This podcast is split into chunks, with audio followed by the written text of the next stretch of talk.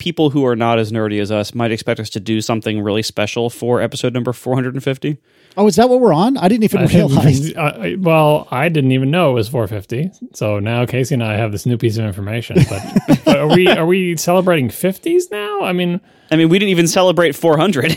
no, we we did make a big deal. Like 400 is where we actually talked about the show on the show for a little bit, but but it Oh, wasn't like we did that at 100. I, I think we talked about it maybe 100, 200, but 400 is a random thing. Um, and I I feel like we did that discussion on 400. If you want to hear it, go listen to episode 400. And now we don't need to do it again for another like another 400 episodes or something. Like certainly we're not going to celebrate 50s. Oh, is that how it is? is it is this kind of like your your uh, pasta shape thing where like you know you allowed one fun shape of the four? Uh, is this you know are we allowed to have like you know only one celebratory episode per hundred or per 400? My pasta shape thing wasn't allowing one shape. I was saying if you have a limited collection, at least make one of them fun. But you know, I don't have a limited collection of pasta. I have all the shapes. I had just today. I, I picked up my second delivery of the Sporkful Cascatelli. My first order, when I didn't know how good it was, I got four boxes. Um, but you know, this is this is like it's it's back ordered. You know, months. So the when I tried the first of the four boxes, I instantly knew, oh, this is not going to be enough. And so I ordered 16 more boxes, and they arrived today. Oh my good grief! Because when you have to order pasta three months ahead of time, you got to figure, well, how many might I need, and how many might I want to like, you know, give away to neighbors and friends to try. You know, it's it's a whole pasta religion now. And I know, yes, I'm aware of the flying spaghetti monster. This is like a whole new new pasta religion, even beyond that.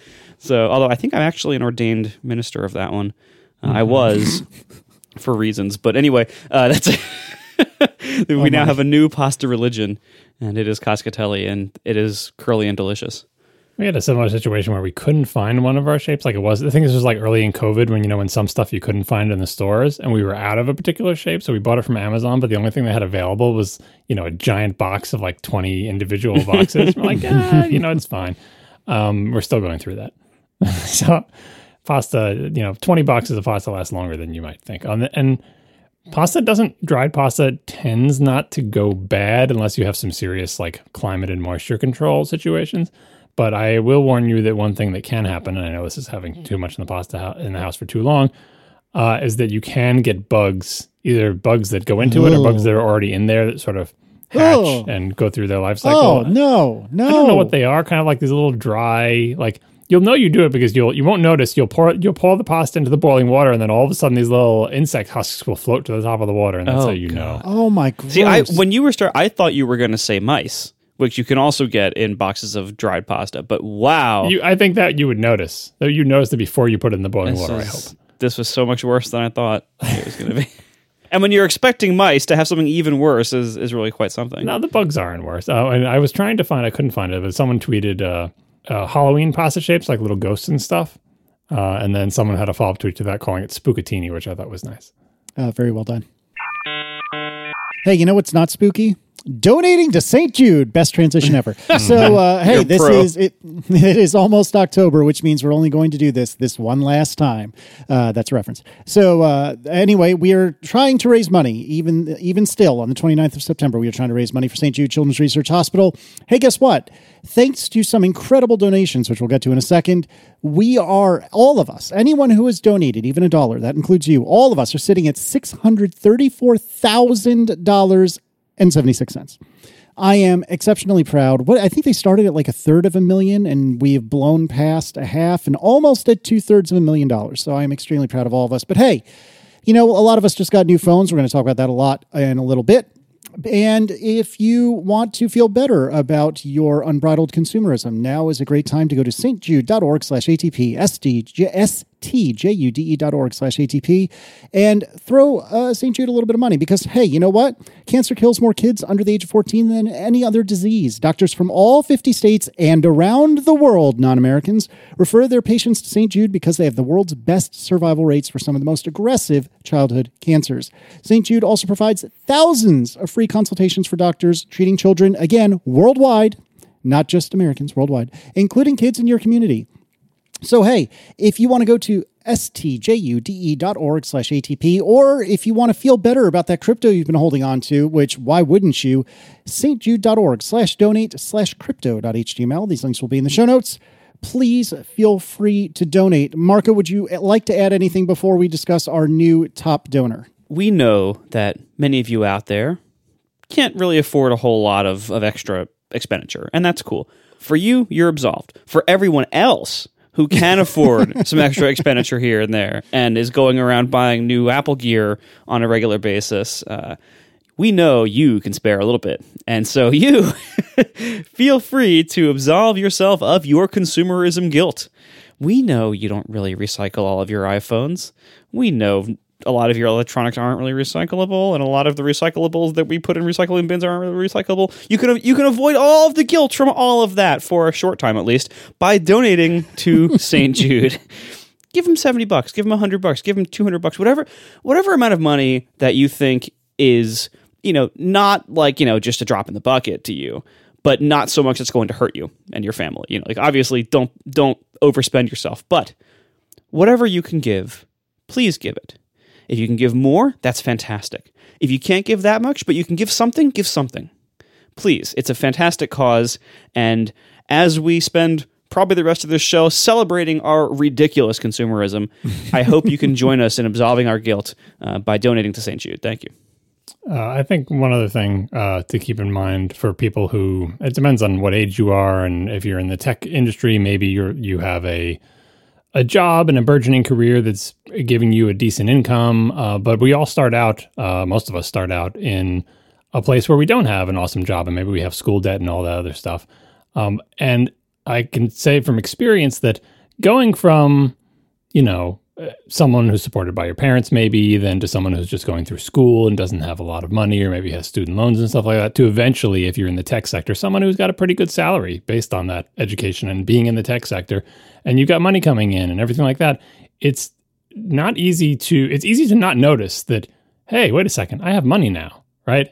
um, and one, one thing that's part of that is like, it's a thing that quote unquote rich people do. It's like, oh, every year we do charitable giving. But when you're a starving college student or, or uh, you know otherwise don't have a lot of money your annual charity budget is maybe not something that you think about because you're like what what annual charity budget i'm just trying to pay my rent right but eventually uh, those of us that are lucky enough to get to a part a place in life with our lucrative tech jobs where we're not living paycheck to paycheck it's time to setting aside st jude it's time to start thinking about what are my charitable contributions going to be for the year? Pick charities that you care about, right? Pick things that are close to your heart that you feel good about giving money to or whatever.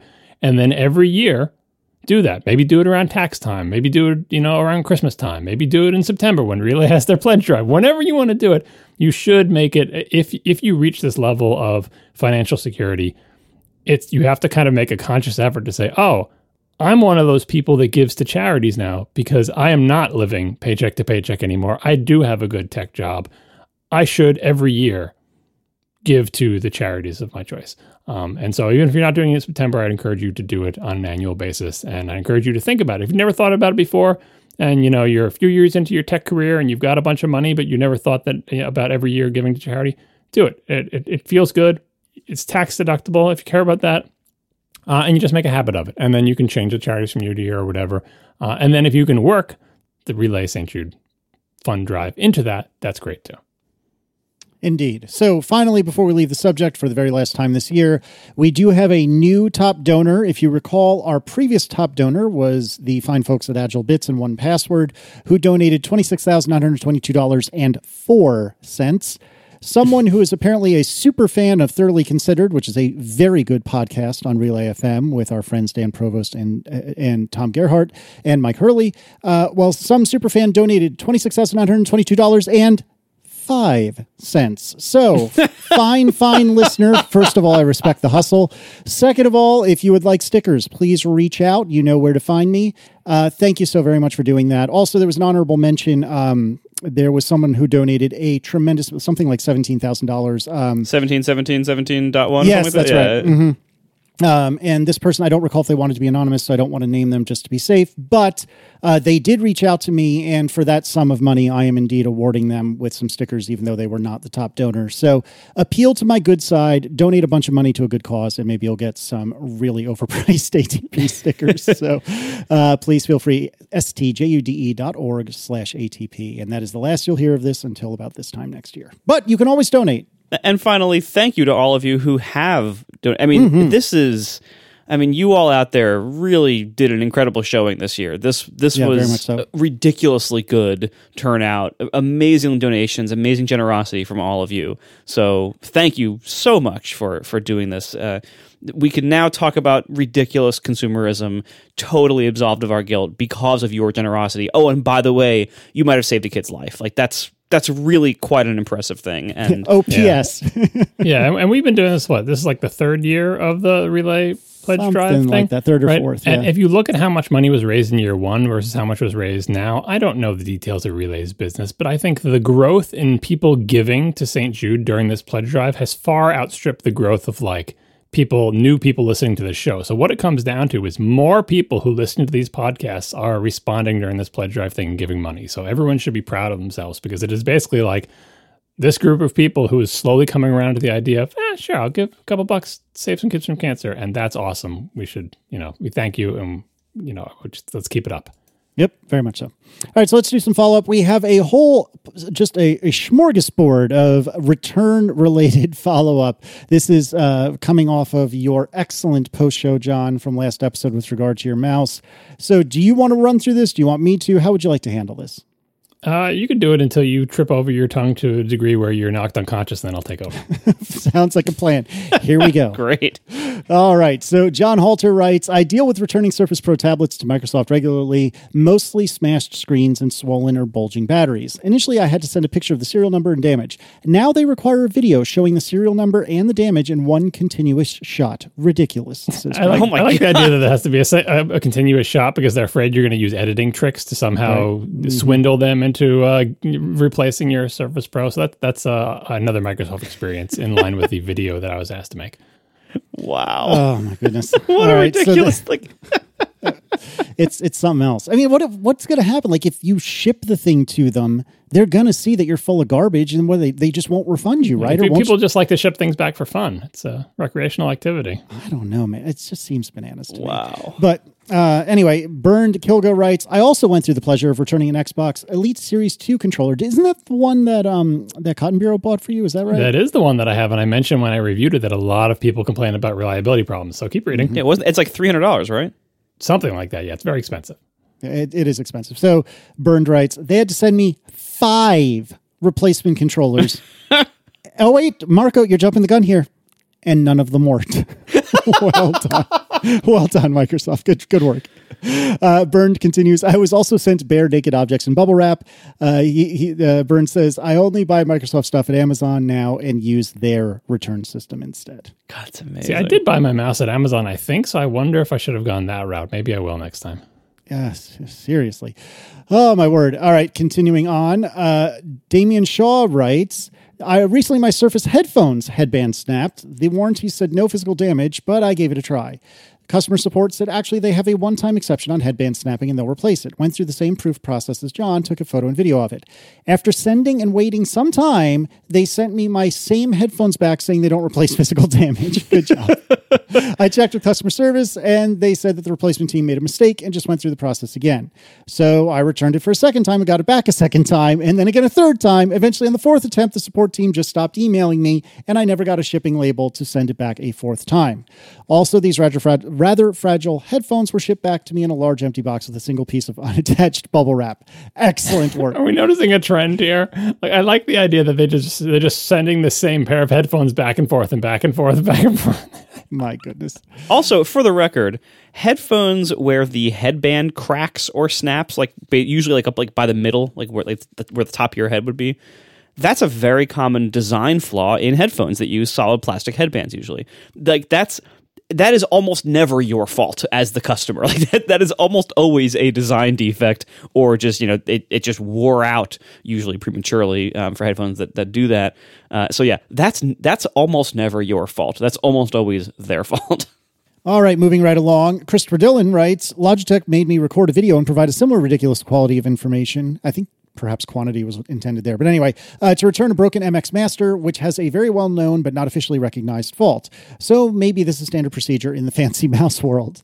Ricky Wilson writes, I had to go through the exact same process with the with Google to return a non-functioning Google Home Mini. Long chat session, multiple photos, video of touch feature not working. Almost worth paying quadruple for an Apple HomePod Mini. It was bananas, writes Ricky. Almost, but not quite worthwhile. Almost, again, it's four times. I, I, so we started off with all these Microsoft stories and like, boy, Microsoft has bad return things that make you do all this onerous stuff. Now we've had Logitech and Google. I hope you're starting to see a trend here. Keep going. Shiro Wilde writes On the remote for my new Apple TV 4K, the microphone button physically clicked, but most of the time didn't actually activate anything. Within two months, this button stopped working entirely. So I called Apple support to ask for the remote to be replaced under warranty. Long story short, I had to provide, oh my God, I can't even get through this because of what's about to be, be said. I had to provide them with a sysdiagnose of 160 megs, mother of God, from the Apple TV, as well as a video of me using the defective remote to show how all the buttons were working except for the microphone button. These had to be uploaded to Apple for their engineers to evaluate before they would decide on a remedy. The inevitable conclusion came some days later, which was to do an in warranty replacement for the remote. You don't freaking say. Oh my gosh, a sysdiagnose. So I think what we've learned is that apparently now that uh, companies can assume that everybody has easy access to hardware that can take pictures and videos, like they just assume that, I suppose. Like, what if you said, "Oh, I have nothing to take video with"? What would they do? But anyway, apparently everybody's doing it now. It's not just Microsoft, Google, Logitech, Apple, and of course, Apple throws in the extra little knife of like, oh, and also a sysdiagnose from your Apple TV. Do you even know how to get a sysdiagnose in your Apple TV? Have fun with that. this is a bad trend. I just got through saying in the last show that all the returns I've done with Apple, I just say, hey, my thing's broken, and they say, okay, fine. And they send me the new thing. Or maybe they'll take me through one or two troubleshooting steps or whatever, but normally I preempt them on that because I've already done all the troubleshooting. Um, I've never had Apple ask me for a video, but apparently now that's on the table. So I don't know what I'm going to do about this. Maybe it's just like, well, you know, what can you do? Time marches on. They prefer to have video. In the grand scheme of things, it's not that onerous. But I would implore anybody who makes decisions at a company about their return policies to, in cases where it makes financial sense, simply take people at their word for it. Mm-hmm. When they say their thing is broken, they're not there's no moral hazard here. They're not recreationally calling you and returning items, right? That's not a fun thing to do. Nobody does that voluntarily as some kind of scam or if there is some kind of scam angle, surely your video is not going to stop that scam angle. Just get your people off the phone sooner. You know, you don't have to pay people to be on the phone for an hour to go through all these troubleshooting things. You don't have to worry about debugging the problems. Well, I upload, I took the video, but I can't upload it, and I can't find the file, and it's, it's taking too slow on my connection, and it's in a codec that you can't read, and like that can't possibly be worthwhile. Just when they say their thing is broken, maybe troubleshoot for a few seconds, let them describe the problem, write it down in their case file, and send them a shipping label. Stop with the videos, please. Indeed. We have a iPad mini quickie. Uh, this is via Mike Bollich-Ziegler. Uh, Mike writes, It's new iPad mini day for me. It's great and everything the reviews say, but I didn't read about this feature anywhere, and, and I hadn't, Casey, I hadn't seen this either, although I think it has come out since I put this in the show notes. Uh, the volume buttons dynamically change based on orientation. For example, the volume button on top is always the volume up while holding it in landscape. I think that's pretty cool. Yeah, it's a neat little trick. I like that. Although, given given how much I fight with like uh, iOS devices and their sort of hysteresis or whatever of like not accepting that I've rotated them, because mm. you know if you remember this from the original iPad, it used to be a lot more jumpy with the accelerometers, and now they have kind of a delay where it's like. I know you might accelerometers say you just might have changed orientation, but it was kind of like a quick jerky movement, and maybe we won't rotate then. And it just I don't like having to sort of do it's like the little watch gesture when we have to wake it up before the always on screen or whatever. I don't like having to sort of intentionally do the thing to let the iPad know that I'm rotating it or the iPhone know that I'm rotating. I wish it would just rotate. Uh, and I worry that at least when, you know, for screen rotation, I could tell if it didn't happen. Oh, my phone is now sideways, but the YouTube video is not sideways anymore. No rotation lock isn't on. What I have to do is put it back vertical again and then rotate it sideways again. Ah, now I did it in a way that makes the algorithm happy that the accelerometer readings mean I really rotated it. But if that affects the volume buttons and they don't notice that it was rotated, I suppose the screen would also reflect that. Or, maybe it would. Maybe if it was they were both landscape and one was landscape one way and then one was landscape the other way. The volume buttons could be reversed and I wouldn't know until I started hitting one of them, and that would make me feel like something was terribly wrong with my mind. Um, but on paper, on paper, this sounds like a really cool feature. I just hope it works a little bit better than their screen rotation. Indeed. Now we have some stuff about tennis. So that's your uh, that's your neck of the woods, John. Yep, I was talking about the uh, basic impossibility of a uh, watch that is on your wrist uh, being able to measure the speed that you are serving. But of course, they showed something like that in the keynote. Uh, Michael Goc wrote in to say that he looked at the keynote video and paused on that frame, and it turns out it's just uh, the SwingVision app, which we will put a link to in the show notes. And the SwingVision app uses cameras viewing the entire court to measure the speed of the little dot through, moving through the camera frame. That's how it measures how fast you're serving. And then it just puts the result on your watch. So nice. apparently, the watch is not being used to measure your speed. The watch is being used to display the speed that was measured by a camera that was tracking the ball, which makes way more sense. Uh, we apologize for the confusion. All right, we got a really, really good tip that I will promptly forget, especially because it's only applicable a year from now. But uh, this is with regard to fast pre ordering from TJ Luoma. Uh, TJ writes When I finished my pre order, the last screen that said, Come back tomorrow and finalize this, also had a link to add the event to your calendar. Now, you're probably thinking like I was, says TJ, but as I did, says Casey, that seems pointless. Why do I need a calendar reminder for something I already know when I'm going to do it? It's not like I'm going to forget. But TJ clicked the link anyway, and then I learned something, writes TJ.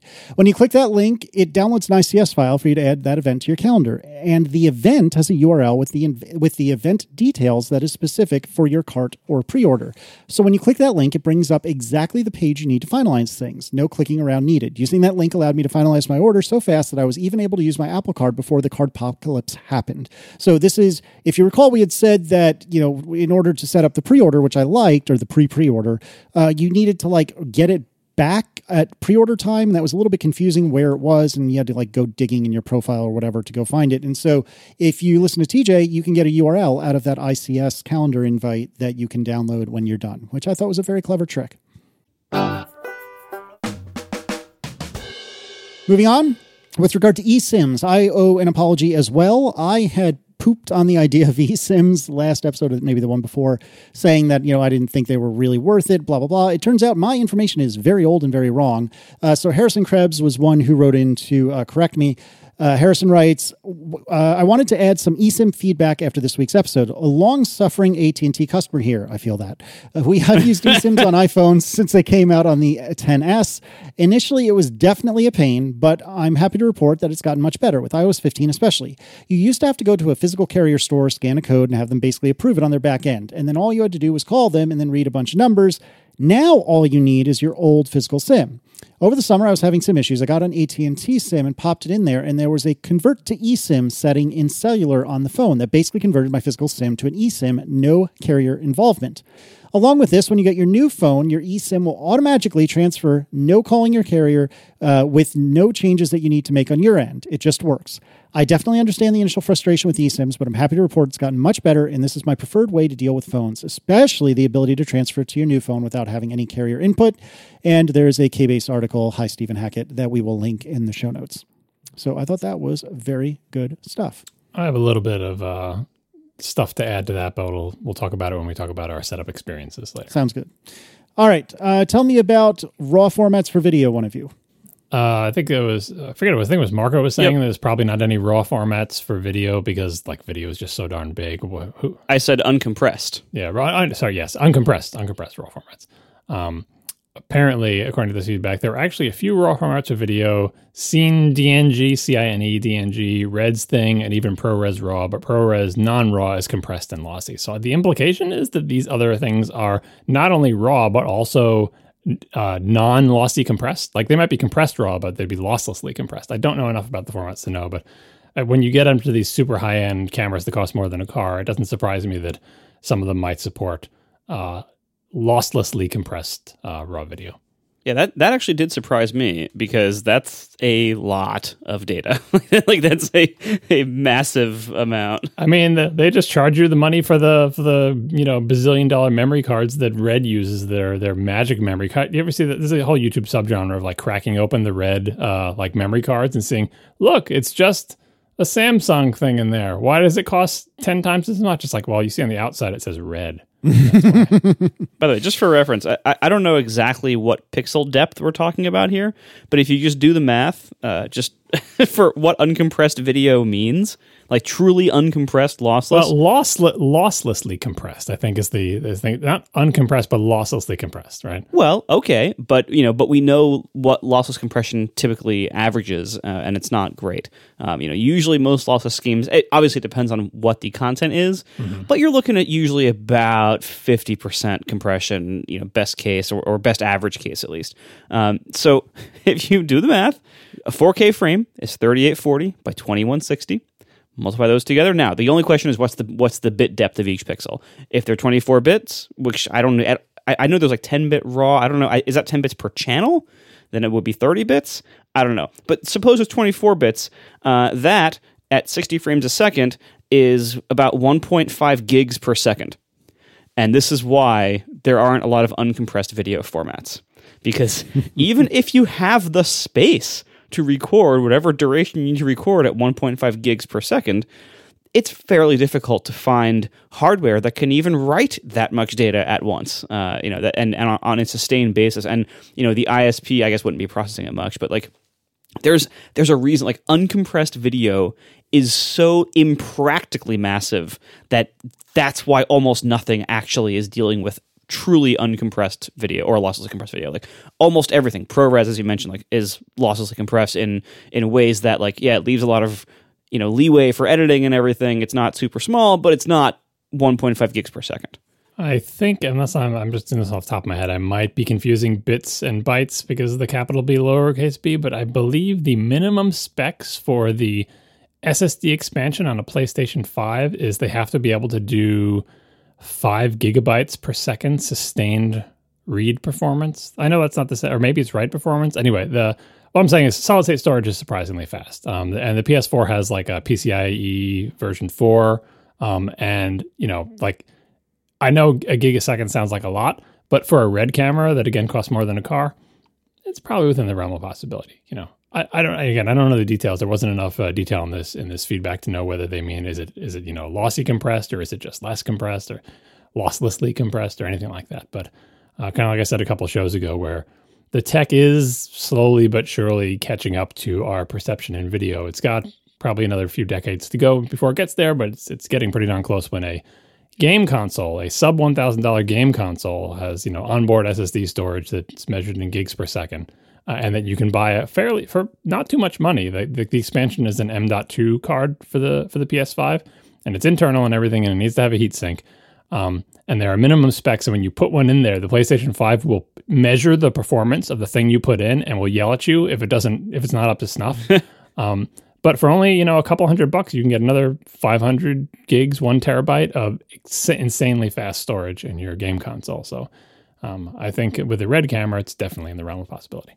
Oh, speaking of things that will test the performance of the cards you put into them, um, I have a brief update on my uh, home security camera situation. Ooh. The Eufy cams that I said were pretty good. I, I had gotten the two pack of the indoor cams and I had placed both of them outdoors. Uh, and knowing that that would probably kill one of them eventually, the, the second one was in, was in a pretty good spot. It's, it, it was fine. But the the one that was in a more precarious location, uh, it turns out it did at one time finally rain sideways in just the right way to kill it. Um, and I don't blame Eufy for that. I put their indoor camera outdoors. That's on me. Um, but I replaced it with one of their uh, actually officially outdoor cameras. So, so are we done with this now? Because every time you do put an outdoor thing, an indoor thing outdoors, and it dies, and we yell at you, and you do it again, and it dies, and we yell at you. is this the end of this now? Or are you still going to buy indoor stuff and put it outdoor? Oh, it's going to keep happening. Eh, we'll see. no, but it seems like he's learned his lesson now, and he's buying eh, outdoor stuff. It was really cheap, but anyway, the oh my gosh, the other one still works. I put but, it under a wooden thing. I did. It, that's why it lasted through multiple storms. It just didn't last through all of them. Exactly. Well, it just yeah, almost almost a month it lasted. It's great. Yeah. Anyway, so I replaced it with one of their outdoor cameras, and it is substantially worse. Um, the all of the positive experiences I had with the indoor one, I cannot say the same about the outdoor one, and and so I don't want to you know slag on them too much because you know maybe I just have a, a, bad model, or maybe I have a dud, or maybe my Wi-Fi doesn't reach it well enough. But like the indoor camera in the exact same location worked so much better until it didn't. But that was my fault again. But you know anyway, all this is to say. I am substantially disappointed by their outdoor camera offering that I've tried so far, um, and so I, am phasing that out and um, moving over to just more Logitech Circle views for um, for HomeKit, and which is which has been working fine. Like the Logitech ones have been working great, so I'm just I'm sticking with them now real time follow up on the PlayStation uh, 5 memory thing. Uh, it, they only give read performance, which makes sense because most of the time you're just reading game data off of the thing. So the write performance is unknown, but the minimum spec is. But the read performance is 5,500 megabytes per second, capital B. That is the minimum spec. Uh, so obviously, writing is much more difficult than reading. Uh, but again, with a red camera, I believe it. All right, and our final piece of follow up, we were talking a couple weeks, maybe even a few weeks back, about a dock auto hide delay, and basically when we were shaming each other's docks, and and I said, you know, I like to auto hide, and uh, Danny Tsang wrote in with some information with regard to how to decrease or, uh, you know, all but kill the auto hide delay. Uh, there's a link to a different website that we'll put in the show notes, but the short, short version is we will put also in the show notes the defaults write incantations you need in order to make that happen. So check that out if you are interested in and, it. And you still didn't mention that we talked about this on the past show. We just didn't have the defaults write command. So now, if you wondered, what do I type into terminal to make the thing that was mentioned three shows ago happen, it will be in the show notes. Did I not just say we were talking about this? Am I having a stroke? Right, I, but you didn't say. And we also said during that segment, "Hey," uh, because I asked Sorry, you, did Dad. you did you decrease the delay on the animation? Because when you were saying you went to auto hide, you said no, I didn't decrease the delay on the animation. And then I said, you know, you can decrease the delay anyway. it's in the show notes. Sorry, Dad. All right, can we talk iPhones 13? Please. Is that okay? All right. Um, do you want to start, John, or shall I? I'll start because I don't have much of a story. I just have a, one complaint. This is my wife's phone. It's not even mine. But I was helping with the setup thing. Um, I decided to try to do the device to device transfer because Gruber is waving about or raving about it. I I think I've done that in past phones. I generally do the iCloud one just because it gets you a working phone, a quote unquote working phone faster. Even even as you know, it used to be really bad where like you'd have applications on page two that are just like waiting days to download. But it's gotten so much better recently that I did the iCloud thing all the time. Um, but the promise of device to device was like it's almost as good as an iTunes backup. I didn't have to relog into Slack, and all my data was. I was like, all right, well, as long as my wife's willing to be without her phone for however many hours it's going to take to do this device to device transfer, I could say the promise is that you won't have to log back into as much stuff. Um, it obviously won't be perfect, but she has less of a problem than I do on my phone.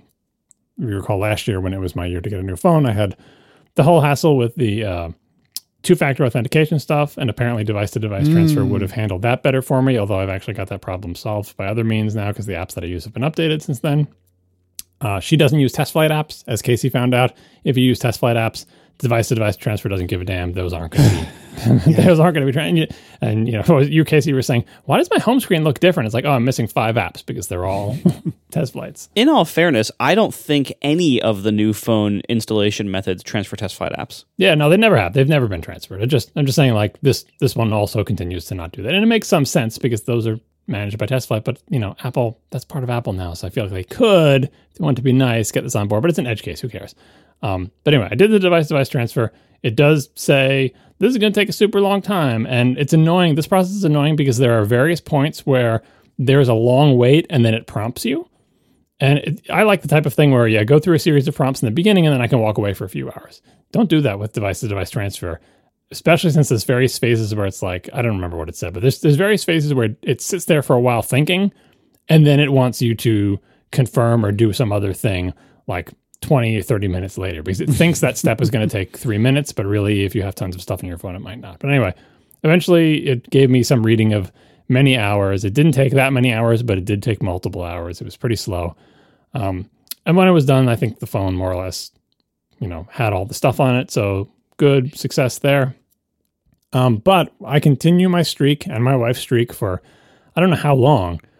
Uh, every time we get a new phone, we have to call Verizon on the telephone. Why? because the phone can't make phone calls when we're done, right?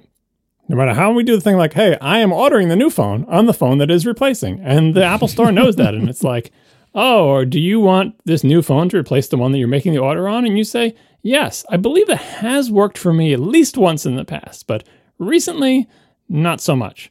So she did that with her phone.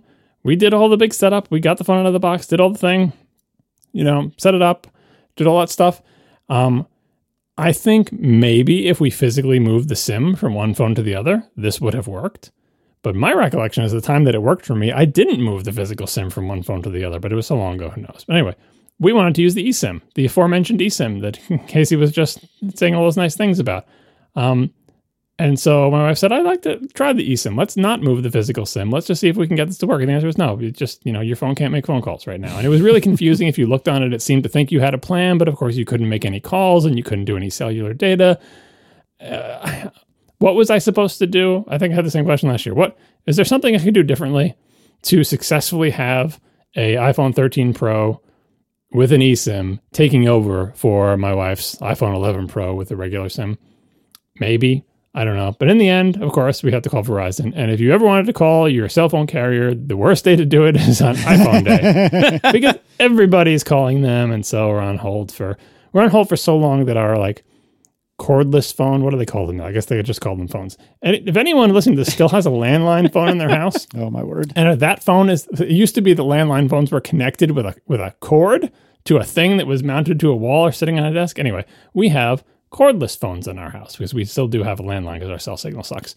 Um, and we were on hold so long that the battery died on our cordless oh, phone no. just from sitting on the desk listening to the terrible, massively over compressed clipping, uh, extremely high volume hold music.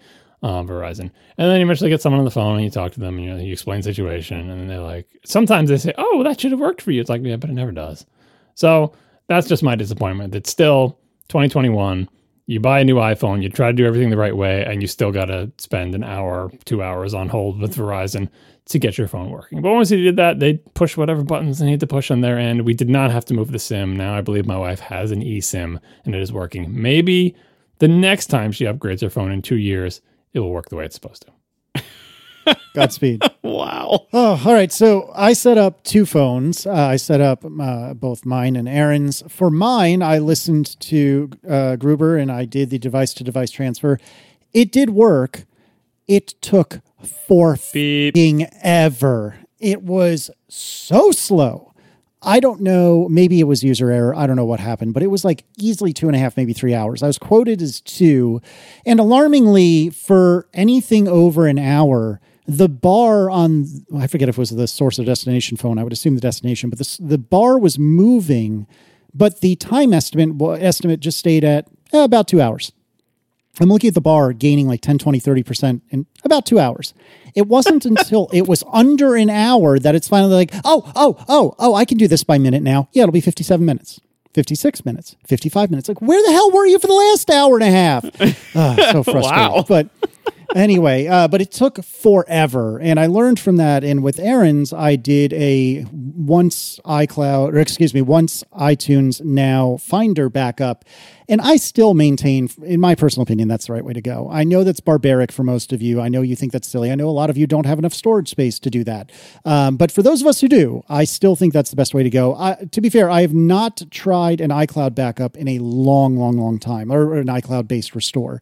So maybe that's even better than a Finder backup. But the one I did for Erin, I thought was way faster. And the advantage of doing it that way for me was that I could do the Finder backup the day before. And yeah, I might lose like a few hours worth of text messages or whatever, but it's not anything critical. And so I could do like the hour long Finder backup as long as you encrypt it, because otherwise you will lose all your logins. Your encrypted Finder backup you do the night before, maybe the morning of, and then you do the restore later, and it takes like an hour and lickety split, you're ready to rock. It is frustrating, although I understand it, that no matter what mechanism I chose, I always had to re download all my apps which was a real pain. But you know, it's neither here nor there. Uh, but all in all, the upgrade process worked pretty well. I moved Sims, physical Sims. Um, which is my preferred way of doing it thus far. Although after everyone's good uh, good words about eSIMs, I might try doing that in the future. I don't know. We'll see what happens.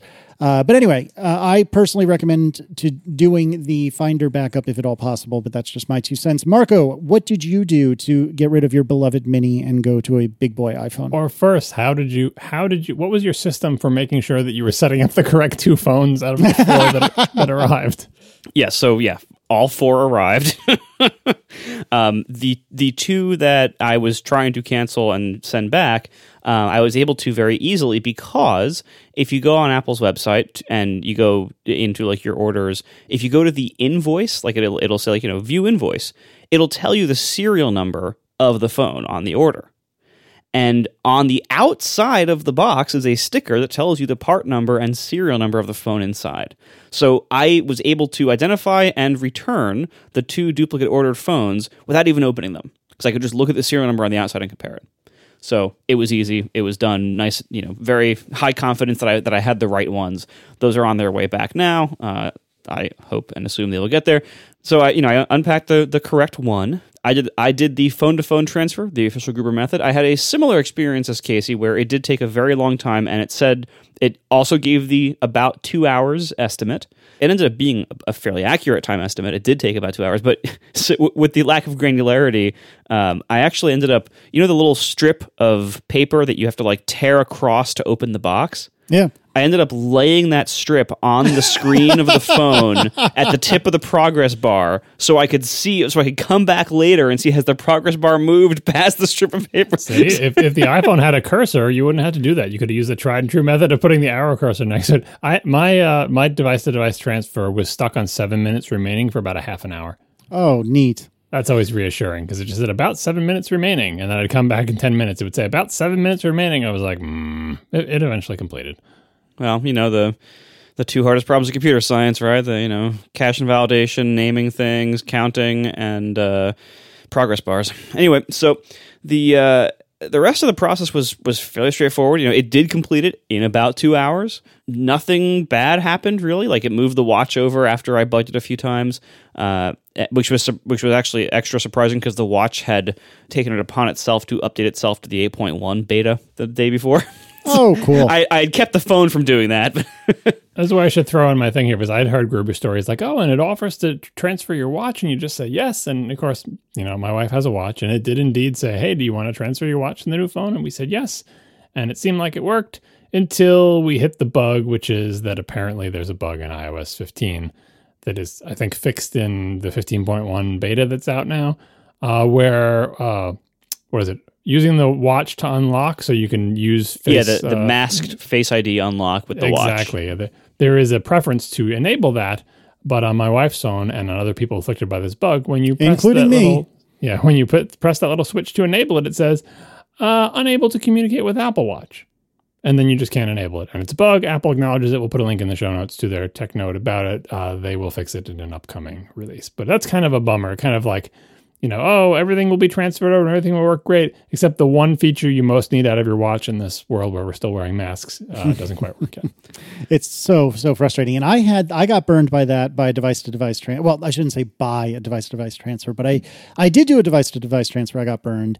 It sounds like Tina got burned in the same way from a device to device. Erin did not get burned by this, and she did a Finder backup. I'm just going to throw that out there. Correlation is not causation, but hey, I'm not sure what the cause is because I've heard lots of people with different stories. But here's one thing I will say, and this is uh, just general advice, especially on like you know if you get a new iPhone on day one or whatever.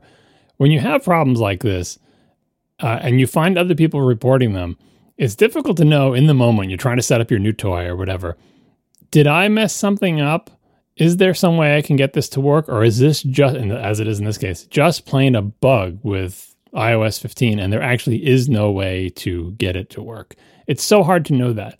Um, what I would suggest is, I know people get impatient, but like wait a day or two. Live with the bug for a day or two because lots of people if you look at all like the you know twitter threads and people discussing things on reddit or whatever they're like i wiped my whole phone. I factory reset it. I did another backup to itunes. I restored the phone. I wiped my wash uh, watch and restored that. And like you just think of how many hours people put into just like because you know how long it takes to do this. If you just empty out your entire phone and erase everything and try to do backup Uh, sometimes it solved the problem for people. A lot of the times it didn't.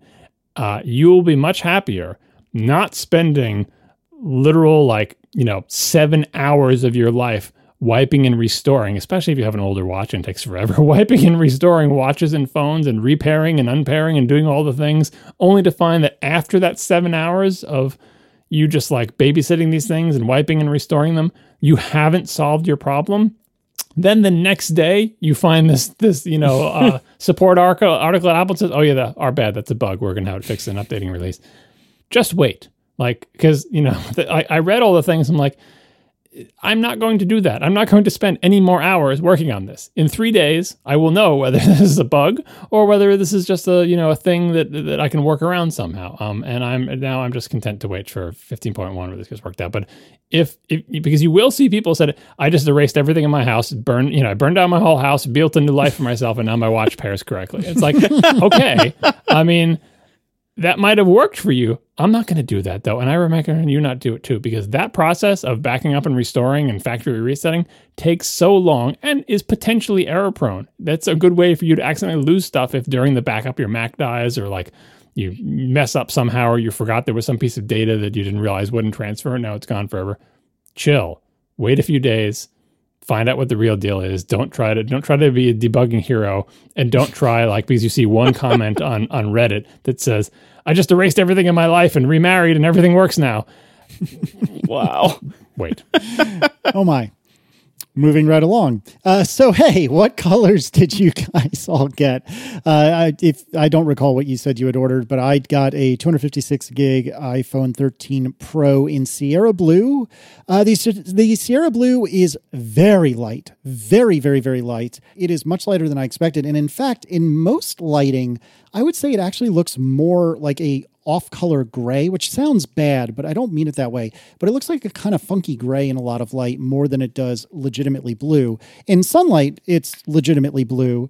Um, but I, I, do like it. It's it's funny because I don't think I'm doing a good job of selling it at all. I do like it, but it is not nearly as blue as perhaps I would have preferred in a perfect world. Uh, I like it. I, I, I don't absolutely love it, but I definitely like it. And I don't have any regrets about getting this particular color.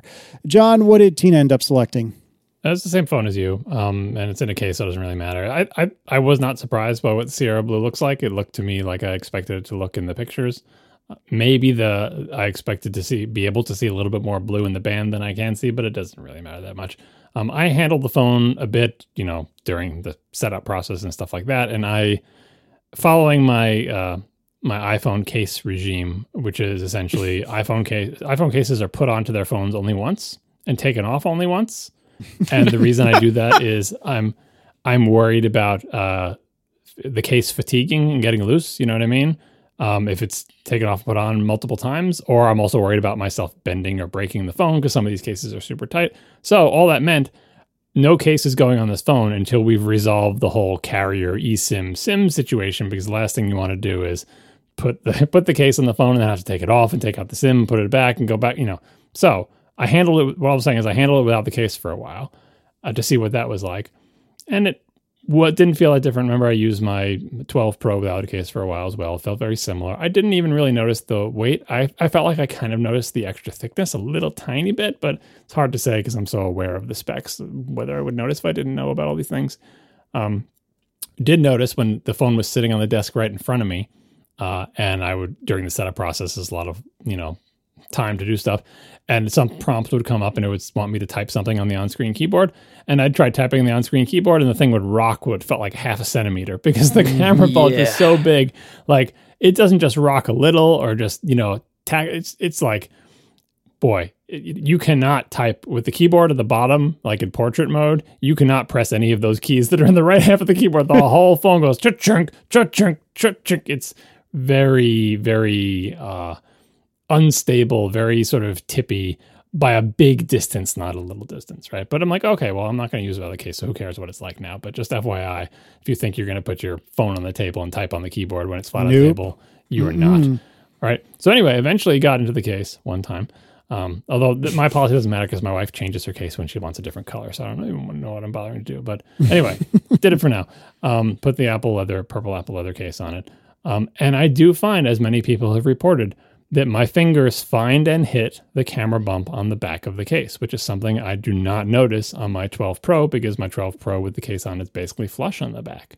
Um, but when I'm just using this phone, I will be like, what is this on the back of the? Oh, it's the camera bump. Like I will actually touch it and hit it with my fingers. Not, it's not a big deal. Like it's not, doesn't really interfere with it, but it's, it's something that never happens in my flat backed, uh, you know, 12 Pro with the case because the case flattens it out.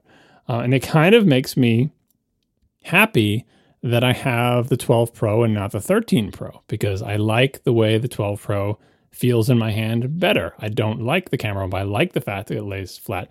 In fact, the only feature that physical feature that I'm jealous of about the 13 Pro is that they moved all the buttons down on the side slightly, something we didn't mention last show, I think. The power button and the volume buttons are moved down a bit, and I think that's a good move. I think they're not moved down a lot, but they're moved down a little bit, and I think it's a better position for them now. Um, but other than that, physically speaking, I really I'm kind of glad I have my 12 Pro and don't have to deal with a giant camera bump. Um, of course, I would love to have those cameras, but we'll talk about that in a bit. All right, Marco, let's start with uh, what color you got. And then, if you wouldn't mind, I'd like to hear a little bit about what you think of the new size. Oh, I, I have opinions. Um, so I, You? I I got the the blue Pro. Uh, I, I got the same phone you did, the 256 blue non Max Pro. We all got exactly the same phone this year. Same storage size, same color. Yep, I think that's the first time that's happened in the history of the show. I think it is. Yeah, uh, you know, and and I'm coming from a 12 mini that I really really liked. As I, as I mentioned towards the end, the battery life was was really kind of getting to me, but overall, other than that, I really liked it. And this 13 Pro is a big, heavy phone. This, you know, I, I know that this has become like the the default slash you know quote normal size. This is not a normal size. This is a plus phone. Like when when like the six plus first came out, and you know a lot of people tried it. I tried it. I, I bought one for testing because it was it was a really weird device for developers in certain ways. So I bought one for testing, and I, I took it as my as my only phone on like a couple of trips and tried it for like you know a week here and there. And every time I tried the the the, the mat or the plus phone, I always thought, well, I like some of the benefits of this, but my God, is it big in my pocket? Like, and it wasn't even heavy. Weight wasn't even its problem. Um, it was just really big in the pocket, and that's really awkward. And I, I eventually, you know, I, I tried it here and there, but I, I ended up always going back to the the smaller size, you know, the medium sized phones. I had the 10 and the 10s and the 11. I, those are and the 11 Pro. I mean, those were all you know near this size, and I had all those phones. And then when they released the 12, they made it a little bit bigger, uh, and and they they made the sides flat, and the whole phone just got even bigger and even heavier. And I remember when when I was leaving the the large size and when I went to the mini for you know, last year, I said one of the big reasons why I was excited about the mini was just how much lighter it was.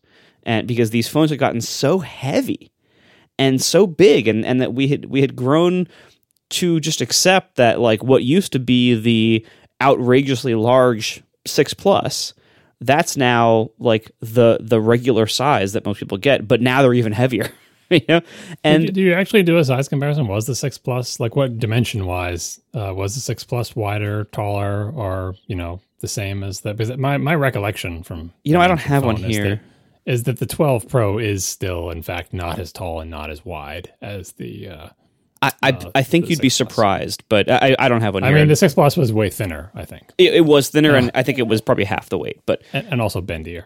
Yeah, yeah, that was a bit of a problem. Uh, I, I didn't have that problem. I, I didn't use mine enough. But anyway, so the this phone, I'm what uh, almost a week in to having it now, and I'm still not used to the size and the weight. It still feels giant and heavy in my pocket.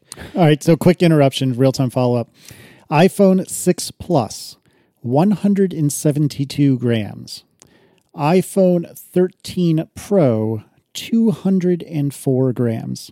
All right, not Quite that much heavier. heavier. It's heavier, Yeah, but it's, not. It's pretty. It's noticeable. What about the sizing? How's Yeah, the? di- Um, you didn't look up the dimensions. That's what I thought. Okay, well, I'm, s- I thought that was the more prudent or more important one. All right, so dimensions six plus height is 158 millimeters. Pro 13, 146 millimeters. So it is a little bit, the, the 13 is a little bit squatter. Width is about 78 millimeters versus about 71 millimeters. So again, a little Oh, bit okay. thinner.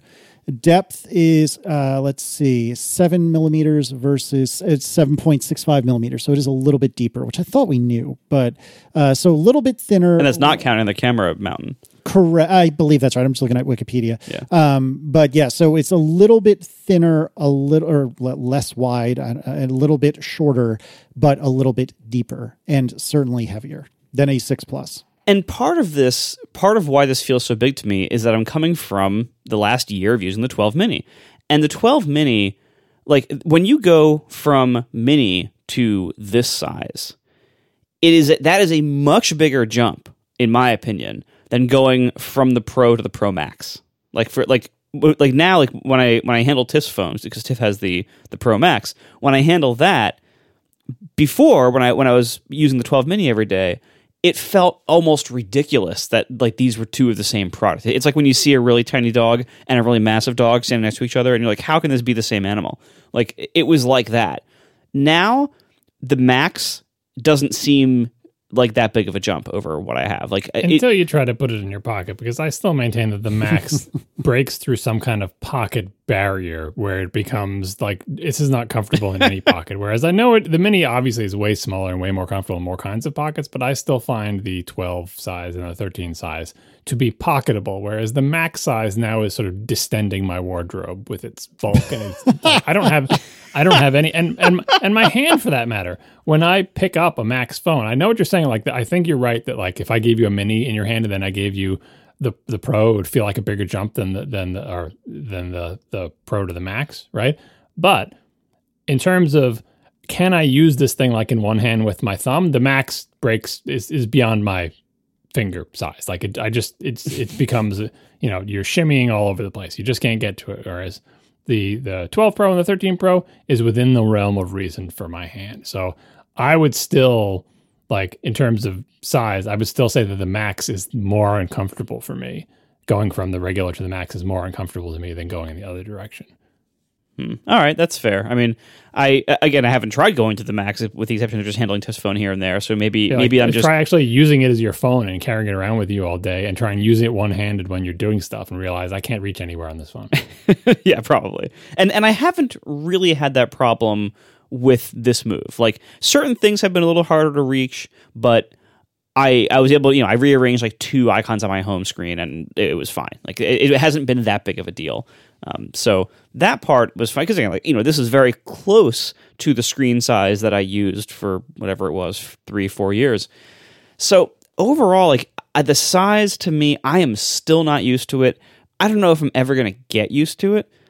It's just a big, heavy brick to me, and I think, and I'll, and I'll get to what I like about the phone later. Like I, think there are there are certain things about it that that I'm willing to tolerate that big, heavy brickness for, but it's just such a big difference. And and when I see the you know the the mini line, and when I see that the mini line is able to achieve like you know 80% of what I like about this phone in such a more pocketable and handleable size, I've never more wished for a Pro Mini. And I know there are challenges with that. Obviously, the battery is going to be the biggest one. You know, physically, it's just probably very hard to even fit something like the giant camera module. I mean, like I have my Mini right here next to this. If you if you look at the Mini, like if you look at the backs of both phones, so you can see the camera modules. It looks you would never say that the 12 mini next to the 13 Pro with this little tiny two camera module versus this massive three camera, you would never say this was a one year change. You would think this is like the mini's the phone from five years ago and the Pro is the phone from now because the camera module got so much bigger. and it's and so like I understand that it would be a heck of a challenge to try to fit that kind of camera module into the mini. And I'm not saying that I that like I'm blaming them for not doing it.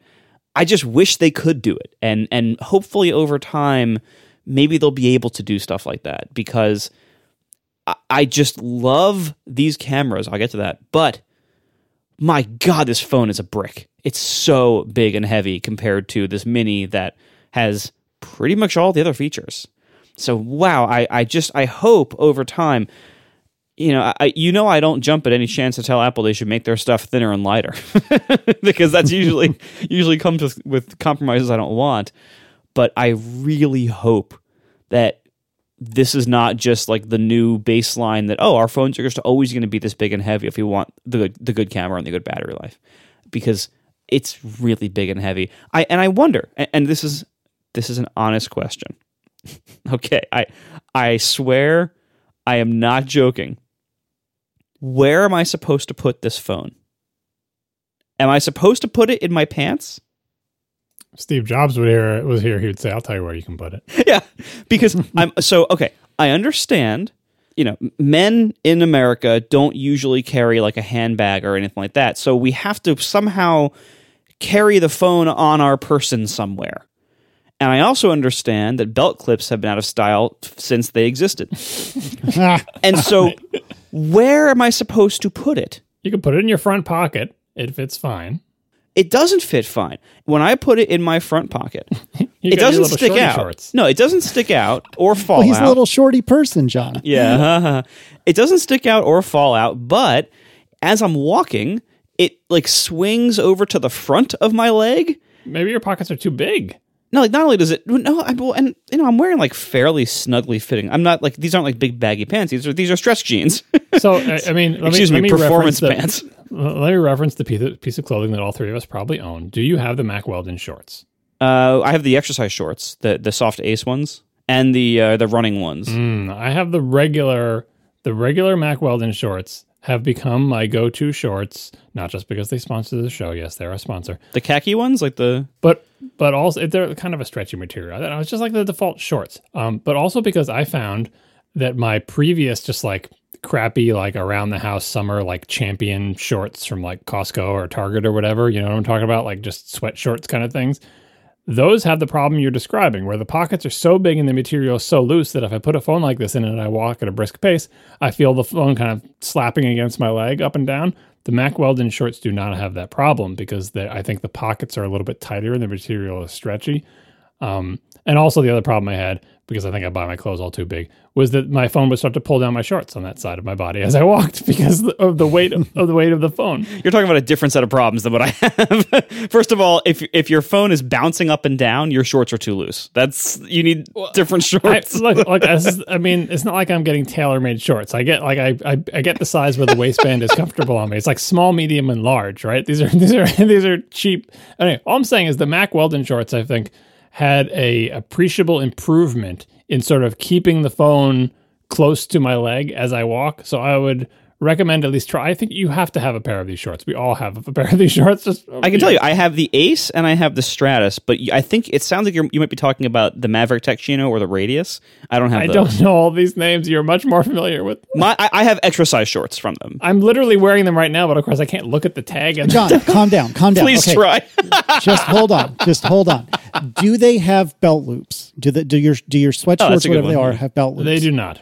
Okay. Are they more of a plasticky feeling, or more? Do they feel more like sweatpants? They have a drawstring. Does that help? They have a drawstring with little metal tips on the drawstrings No. Is the drawstring mounted on the inside or the outside? outside. so it's got to be the Ace, right? I th- that's what I've been thinking this whole time. Yeah, it's the Ace sweatshort, which is excellent by the Yeah, way. that's that's almost always that's what I'm wearing when I'm doing a workout. Almost always. And and all right, Bill, when you walk with those with your phone, with your now giant phone in your pocket, I think you will find that you have less of the problem of it swinging to the center. Well, okay, but so normally, so first of all, that's that's a more casual fit than I would normally walk around a lot in.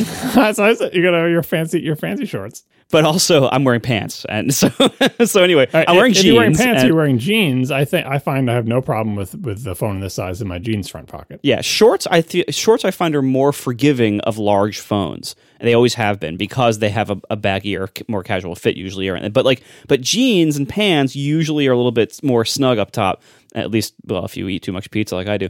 But um, it's if you, normally the you know you're, you don't have as much looseness in your pants pockets. So anyway, get, so getting back to the question. So I've always been a front pocket phone and wallet person. I never use my back pockets slash butt pockets. I never use this for anything because that's I don't want to break my back, and I don't like the way it looks, and I th- I would be afraid of it just falling out or me forgetting it's there. So I, nothing goes in the butt pockets. You don't you don't mess up the line of your butt because people are checking you out from behind. You want them to get a, you want them to get the full picture of what you've got to offer. Hey, I work out for a reason. So anyway, well done. so yeah, my butt pockets are clear. So everything goes in front. You know, left is phone, right is wallet, and anything else. So I cannot find a pair of pants where this where this giant heavy phone doesn't like migrate over to the front of my leg as I'm walking, and that that both looks and feels bad. Where is it going in jeans pants? It's migrating. I don't. I've never had this problem. When I insert the phone into the pocket, I try to basically align it onto like the side of my leg, like the, the uh-huh. outer edge of my leg. But then as I walk, it like scoots forward and migrates hmm. to the front of my leg, and that's not what I want. I mean, it's kind of like Merlin's jeans, where you get like the outline of the phone, where you can see the corners eventually, and that shows where like the natural place that the phone settles. Because it's not like a smear; there's like a clear place where the phone. It, I mean, it has to do with the. It basically has to do with the shape of your body. And you can see like, oh, those are my, those are my iPhone five pants because you can see how big the how big the outline is. Right. Well, so it's the shape of your leg and then the position and size of the pocket. And there is one place for the phone where it will find its most natural home. And I think if you're fighting against that, you either need different shaped legs or different pockets. Well, I also, by the way, I the, like the butt pocket isn't even an option because the phone doesn't fit in it without sticking out the top. Like the phones are so big now, and I know. Please, any women out there who are listening, and you're like, "Oh, boohoo," because like I know it sticks out of all of your pockets. Like I, I, we know. At least, at least they're real pockets on your pants and not just like fake pockets that look like pockets but have nothing in them. I just I I want to know where am I supposed to be keeping my phone because it doesn't fit in the back pockets. It doesn't work well in the front pockets. And I, what else am I supposed to be doing? I mean, if I'm wearing a jacket, then it's easy. Put it, put it in one of those like you know chest pockets in the jacket that's really big. But I, I don't know what to do. I don't know where I'm supposed to be putting my phone. I mean, I think you just put it in the front pocket of your jeans and whatever you say, it's mm-hmm. not working because you don't like it when it goes to the front, but that's where it goes on everybody. And I think we're all okay with it. Like, I'm not sure what you're worried about with the phone going to the front. I know you want it on the side, but apparently that's not where, that's not where the pockets are in your pants. The pants pockets are on the front. And so when you put the phone in the front pocket, that the phone is in the front. It's fine. Um, also, I would recommend when in jacket weather, um, I put my phone in the same jackets like that my hands go in, you know, those, those pockets What? Why? what? because that's where my hands naturally are. And so if I want to get my pho- phone out of my pocket, it's in, I put my hand in my pocket and there's the phone. I can take it out and I can put it right back in. I mean, where, But- like, But doesn't it fall out so incredibly easily? no. Yeah, those pockets are very shallow. They move a lot, and your hands are in are taking up their Right. space. Well, Yeah. I mean, I, I can imagine they would fall out if you have, again, it has to do with where is the pocket positioned and like how is it facing and so on and so oh forth. my goodness. I, like my pockets in the jackets that I wear, the phone doesn't come out. A lot of my uh, jacket pockets have zippers on them. So you can zip them up and then you know it's not going to fall out. Um, but even ones that don't, it tends, I, I know what you mean. Like a lot of people have this problem with their pants pockets. They sit down and their phone goes shoop, and like that's ends up in the couch cushions or whatever. It really depends on how the pocket is, how it's facing. I'm sure there's some tailor or would know the difference between the type of pockets, but you basically need like a ledge in the pocket. So if the, if you put your hands in your pockets of your jacket and there's no kind of ledge, like if along the bottom of the jacket it's just a straight line out of your pocket, yeah, your phone's gonna fall out and you're gonna be a Casey and jump up to wash your car and crack your phone. but uh, my coat pockets aren't like that, and I find it really convenient because I can always then I always I can put my hand on my phone, I can feel it when it vibrates, I can get it in and out really easy. Um, so that's my recommendation for for weather when you have a jacket. well, if anybody can tell me how to operate my pants, please let me know. So, do you think the people from the UK are more offended by me justifiably snarking on their hilariously oversized plugs or by us saying pants a thousand times in the last 10 minutes? they're used to it. Uh, yeah, yeah. All right. So moving right along, now that we've resolved that. Hey, I? I wanted to, well, no, not really. Uh, I wanted to give a quick shout out, if you will, to the Apple silicone case, which is something I never thought I would say. But Oh? for Erin's phone, yeah, seriously. For Erin's phone, uh, she for years had the what I would call light pink. It always has a different name, but a light pink silicone case has been the case for years. For the 12 Pro, they didn't offer it, and uh, we were too slow on the uptake to get a different kind of case. And then she shattered her phone in the same style that I did in the span of her the first week. This is her 12. Um, so we, of course, neither of us are caseless Casey nor Erin less. And so she got the Apple silicone case, and I actually really like it a lot. I was very surprised. It is not nearly as sticky is the right word. Tacky maybe is the right word. Yeah, where it pulls your whole pocket lining out when you take it out of the pocket. exactly. I mean it's still more than i would necessarily want but it is at least in the realm of workable. Like in the past i would tell you there is no freaking way i could put one of those in my pant pockets or trouser pockets all the time. I shouldn't capitulate to them. Uh, i wouldn't put one of those in my pant pockets No, all the we time. We invented the language, damn it. it's English traditional versus English modern. So anyway, um, so yeah, so I wouldn't put one of these silicone cases in my pocket, or if I if she asked me to, and I did for, for you know a few minutes, I'd be like, oh god, give me twenty minutes to extract this thing. But the new one, I again, it's only been a few days, so I haven't had a whole lot of experience, and I haven't had jeans on, and I can't even tell you how many months now, but so far i've been very impressed with the silicone case. It feels really nice. It feels more fancy to me than the past ones did. The past ones felt kind of chintzy. Uh, i really really really like it a lot. I'm very surprised. And then uh, today both Marco and I, I believe, got our Nudient uh, cases. I think it's like a Nudient Thin V3 or something like that. I'll put a link in the show notes. This is what Paul Kafasis had recommended. Uh, so far, so good. I got mine in sky blue. I really like the color. Uh, it matches well with the phone's color in in the humongous camera plateau. Uh, I I like it a lot. Um, the the um, the cutout for the lock button, I feel like I would I wish it was a little bit I don't know, wider because I feel like the lock button is kind of buried within the cutout, if that makes sense. Uh, and a little bit that's true of the volume buttons, but I find that less bothersome. Uh, however, overall, I really like it, and I've slapped my MagSafe battery on there just to see how it feels, and it's still just fine. Uh, no particular problems there. Uh, in this case, was thirty five dollars. Uh, I will say, however, they use a very what is it uh what's the term for this? Like a dark tactic or something like that.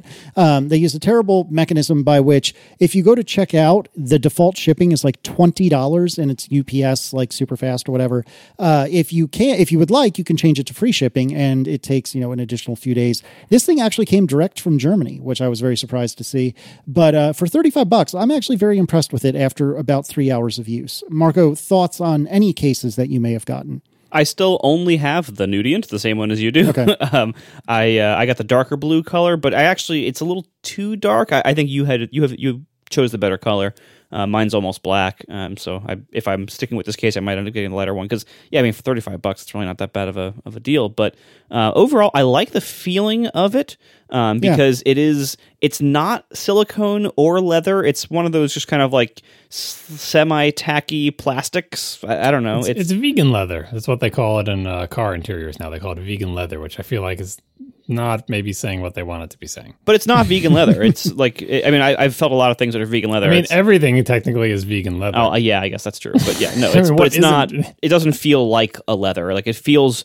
It feels like a like a um, matte plastic, if that makes sense. Mm-hmm. It's it's a good it's a good feeling overall. I'm not super keen on the buttons because you know Yeah. they they use holes so that you can actually just use the, the buttons on the phone which is nice because they didn't replace them with crappy button overlays but it does make the buttons harder to press and, and you have to press in a little bit and i can't operate the um, silence switch with one hand anymore because it's like it's slightly too recessed so i have to like hold the phone with one hand and use like my fingernail on the other hand to, to go over and hit it. So that's i, I don't love that. Um, but overall it's fine but i've been using it without a case for the last few days until this came today. And so far i'm liking it without a case eh, because the case you know my my main problem with this phone is that it's really big and heavy. And the case doesn't add an appreciable amount of weight but it does add size and it makes it even bigger in my pocket. And it makes it even weirder in my pants situation because it is slightly grippy in the pocket. It, it does slightly pull the lining out of the pocket when I take it out, the way I, I always complain about Apple silicone cases doing. And so it, it kind of makes the, the pants situation worse. Uh, whereas, and it makes the the holding situation a little bit worse in those ways, like with the buttons. So I don't I don't know if I'm gonna keep using cases. I do have the Apple silicone case on order.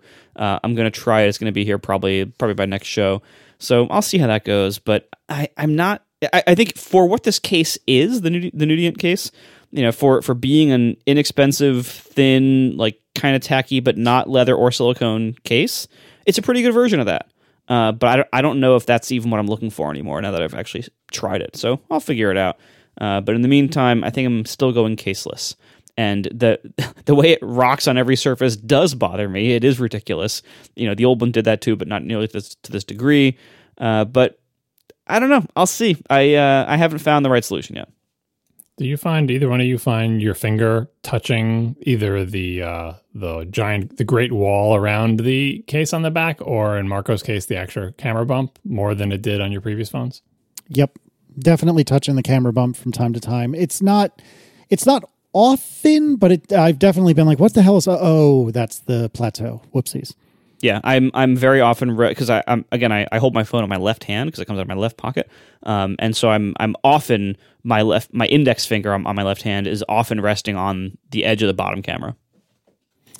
I wonder if like I mean again I think Apple's gonna rethink this whole thing for the next phone and hopefully use those uh, periscope things. But even if not, I wonder if it, in this round of cases, one approach that maybe a third party could use or something is instead of making the you know the wall around the the camera bump to kind of do what people what what third party cases have done with or Apple even Apple cases have done with battery cases, which is essentially slope the sides to hide the the lump, like make it a gradual transition to the lump instead of having it flat, flat, flat, and then a giant wall, right? So that there is just a basically a lump, and so you would never find yourself hitting anything protruding. It would just be one smooth slope up to the full height of the camera lump, and it would make your phone lopsidedly round on the back, like a sort of a, a, a bar of soap that had been used unevenly, right? But you never you would never encounter something like protruding from your phone. Yeah. We'll see what happens.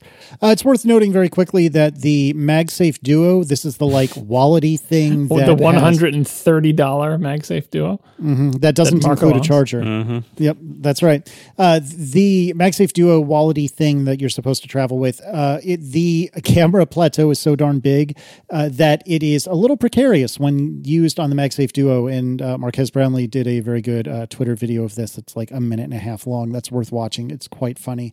Uh, worth checking out. It doesn't lay flat. Like basically, the phone doesn't lay. This is a this is an inductive charging, you know, like uh, wi- wireless charging thing that you're supposed to lay your phone down on. But the camera bump is so big that it extends into the area where the phone is expected to be laying flat, so that you can see daylight underneath the phone because the ca- the phone is on an angle. It still charges. It still works, but like in general, the farther away the coil in your phone is from the coil in the charger, the less efficient the charging and the worse and the more heat. And so I don't like being able to see daylight between my phone and the inductive charging mat, but that's what you get for the big bump. Um, and it's kind of a shame. Like, you know, obviously the coil doesn't extend under the camera bump on the back of the phone. It's just that the MagSafe Duo obviously is wider than the coil.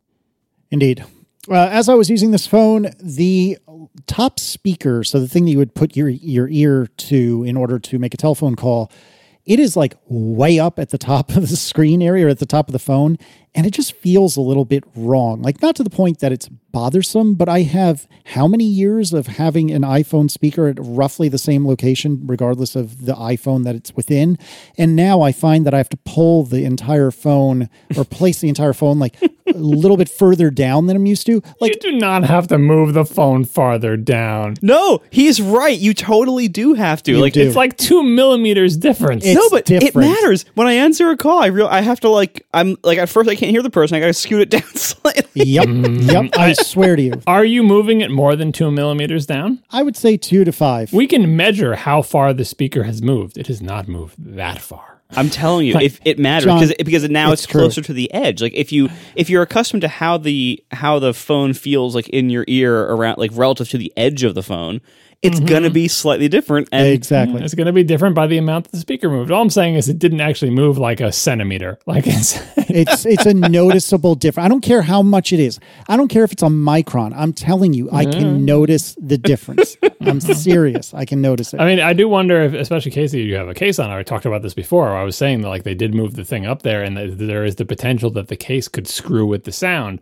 Again, I'm assuming Apple's cases don't accidentally cover the speaker, but the case being so close to the speaker could change how the sound bounces around, and maybe that's why you're having to position more That- than re- you know what that's I mean. a very, very good theory, except I haven't placed a phone call on my phone since I got a case on it literally four hours ago. And then Marco doesn't even have a case on his, so yeah. I mean, uh, you know what? Yeah, I know I, I took a call on it earlier with the case. It was fine. I will say also, by the way, before before I forget, the speakers are great. Like it's a big. It, it- I don't know. I don't know if Compar- the, compared to the mini, I bet. yeah, but it, Yeah. but even even people who who are coming from the 12 Pro, the speakers are really good. They they are both. I mean, compared to the Mini, at least I can tell you directly comparison. They are both noticeably louder and also noticeably less distortion, like way clearer uh, for podcast playback. At least uh, it's it's great. I would like to know what everyone thinks about ProMotion because uh, ProMotion is Apple's you know 120 hertz fast refresh thing, and I have had it on my and we have had it on our iPad Pros since 2018, I believe. And when I got my 2018 iPad Pro, which is still the most recent iPad in the house, I think I might have noticed maybe when I picked up the iPhone 13 Pro, my socks flew off my well, I wasn't wearing socks, but still, I it it was bananas to me how quickly I immediately noticed how fluid the animations look, how much better everything felt and and looked and seemed. This ProMotion stuff, I am all in, and I don't want any phone that does not have it ever again. Yeah, I'm pretty sold as well. So, unlike you, I did notice instantly on the 10.5 inch iPad Pro the first time we saw it. I, I still remember this day. We were sitting at the old slow coffee shop in San Jose. Oh yeah, yeah, and, I uh, and a friend of ours who had a review unit um, was playing with it, and I noticed it in- instantly, like just like swiping through home screens. You see, oh my god, that looks incredible. Um, but at the same time, all this time, I've you know when people, whenever the topic of it coming to the iPhone um, came up, and people, especially people in the Android world, would often criticize iPhones for not having high refresh rate screens yet. And I, I my position was always like, well, I'm sure it'll be great when we get it, but I'm I don't need it. You know, I don't notice its absence. And so when I'm on when I've been on the phone in the past, I never noticed, oh, I wish the frame rate was faster. But now that I've seen it, oh my god, it's nice. it's so Yep. nice. Like I I especially notice it because I- think I don't know if this is if I'm just misremembering, but I think that ever since we've moved to OLED, I think scrolling has been a little bit mushier. Like scrolling text, it's been like a little bit blurrier since we've moved to OLED. And now it's not. Now it's not only is it, you know, not blurry now, now it looks better than it even did on LCDs. And I I am just so happy with you know, even you know, obviously the animations when you come in and out of apps or you unlock the phone and your your home screen bounces in, all that stuff looks fantastic. But I notice it most when I'm scrolling text. Like that's that to me is such a massive upgrade in visual quality and clarity that again, I, I didn't think this would be a big deal. It is a big deal. It's a really big deal. I and that that alone, you know, if I was having any doubts about whether I whether I made the wrong move going to the Pro phone and having this giant heavy brick floating to the front of my pants all the time, that alone answers it for me. Nope, this is the right move. And that I think is is a good distinguishing feature for Apple to have to distinguish the Pro line from the non-Pro line. Like if they have to pick something and make it Pro only, this is a good one to pick because it's the kind of thing that most people don't care about or notice. But if you do care and you do notice, you will pay extra for this because it is very, very good. And so far, I have also been pretty impressed by the battery life. And I think that's related because as we were talking about last episode, ProMotion, you know, if you're doing a lot of motion, you could maybe use more battery life. But in most common usage, you might actually be using less battery power doing stuff with ProMotion enabled because it is dynamically ramping the frame rate down when you're not touching and moving the screen all the time. So I so far the battery life has been great, and I think I think that also that might have something to do with ProMotion, of course. Um, but even if it doesn't, wow, ProMotion is great, and uh, it's way way nicer of a thing than I expected it to be. It's a good time for me to continue to bang my limits of human perception drum and say, yeah, like ProMotion, you know, is if we're finally getting to the point where we have frame rates where we get real diminishing returns, because you can tell 60 to 120. Could you tell 120 to 240? Maybe, but really, you're that's diminishing returns. And so it'll be great when variable refresh and at least 120 hertz max is on all devices everywhere for the reasons you just said, Marco. Like you can, like scrolling text, like it's kind of like you just get used to the idea of well, of course you can't read text when it's scrolling. Nobody can read text when it's scrolling, and then you get 120 hertz screen. You're like, oh, you actually can kind of read text when you just because the refresh rate was too slow before. Um, that said, my personal relationship with 120 hertz, like because I've had it on my, I, you know, I have the iPad Pro with it and everything, um, it's kind of weird. And I wonder, I've been trying to figure out like why, like I, I like it and I prefer it, and I will buy devices that have it, and I want them all to have it eventually. But I don't find it as like, oh, I can't go back again to the 60 hertz. And I wonder why that is. Because again, it's not like I can't see it, but I think it's the way I interact with the screen. And the best theory I have is like, you know, so I'm, if you know me, you know I get terribly motion sick and I have for my entire life. And I've built up a lot of habits, you know, for my, for my entire life essentially around what does it take not to get motion sick? Because I don't really like feeling nauseated. It's a terrible feeling. Um, Does anybody like that feeling?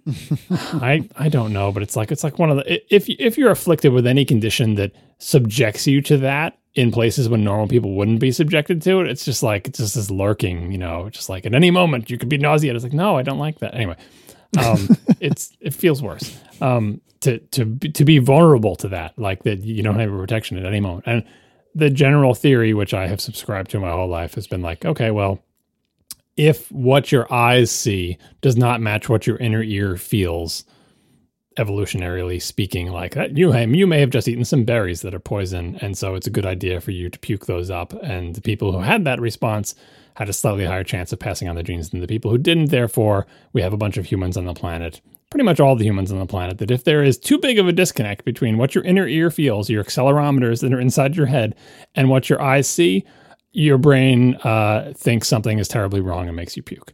Um, and that actually turns out has a use uh, is is a useful response as much as we hate it, right? And and essentially, as far as I'm aware, everyone with a functioning inner ear gets motion sick. It's just a question of when. Astronauts get motion sick. The people on the deadliest catch get motion sick. Everybody gets motion sick. But your threshold may be I have to be, you know, on you know on one of those crab boats in, in, in Alaska for me to get sick. Or you could be like me, where you go on a teacup ride at Disney World and you're terribly sick. And that's the other extreme, right? So the reason this is relevant to ProMotion is I think I have trained my brain for my entire life that once motion starts happening in front of me, disconnect the visual system and just be like, don't pay any attention to that motion. Just wait for the motion to stop and then look again.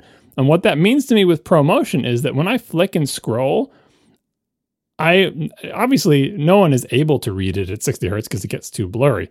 But uh, my brain doesn't even try. When I flick and scroll, my brain says, ignore the motion on the screen, just sort of disconnect, focus behind the phone. Like, and it's not a thing I consciously do, but I think I don't even attempt to track the motion. It's kind of why when remember when iOS 7 first came out and there was the reduced motion because there was all those animations, yep. right?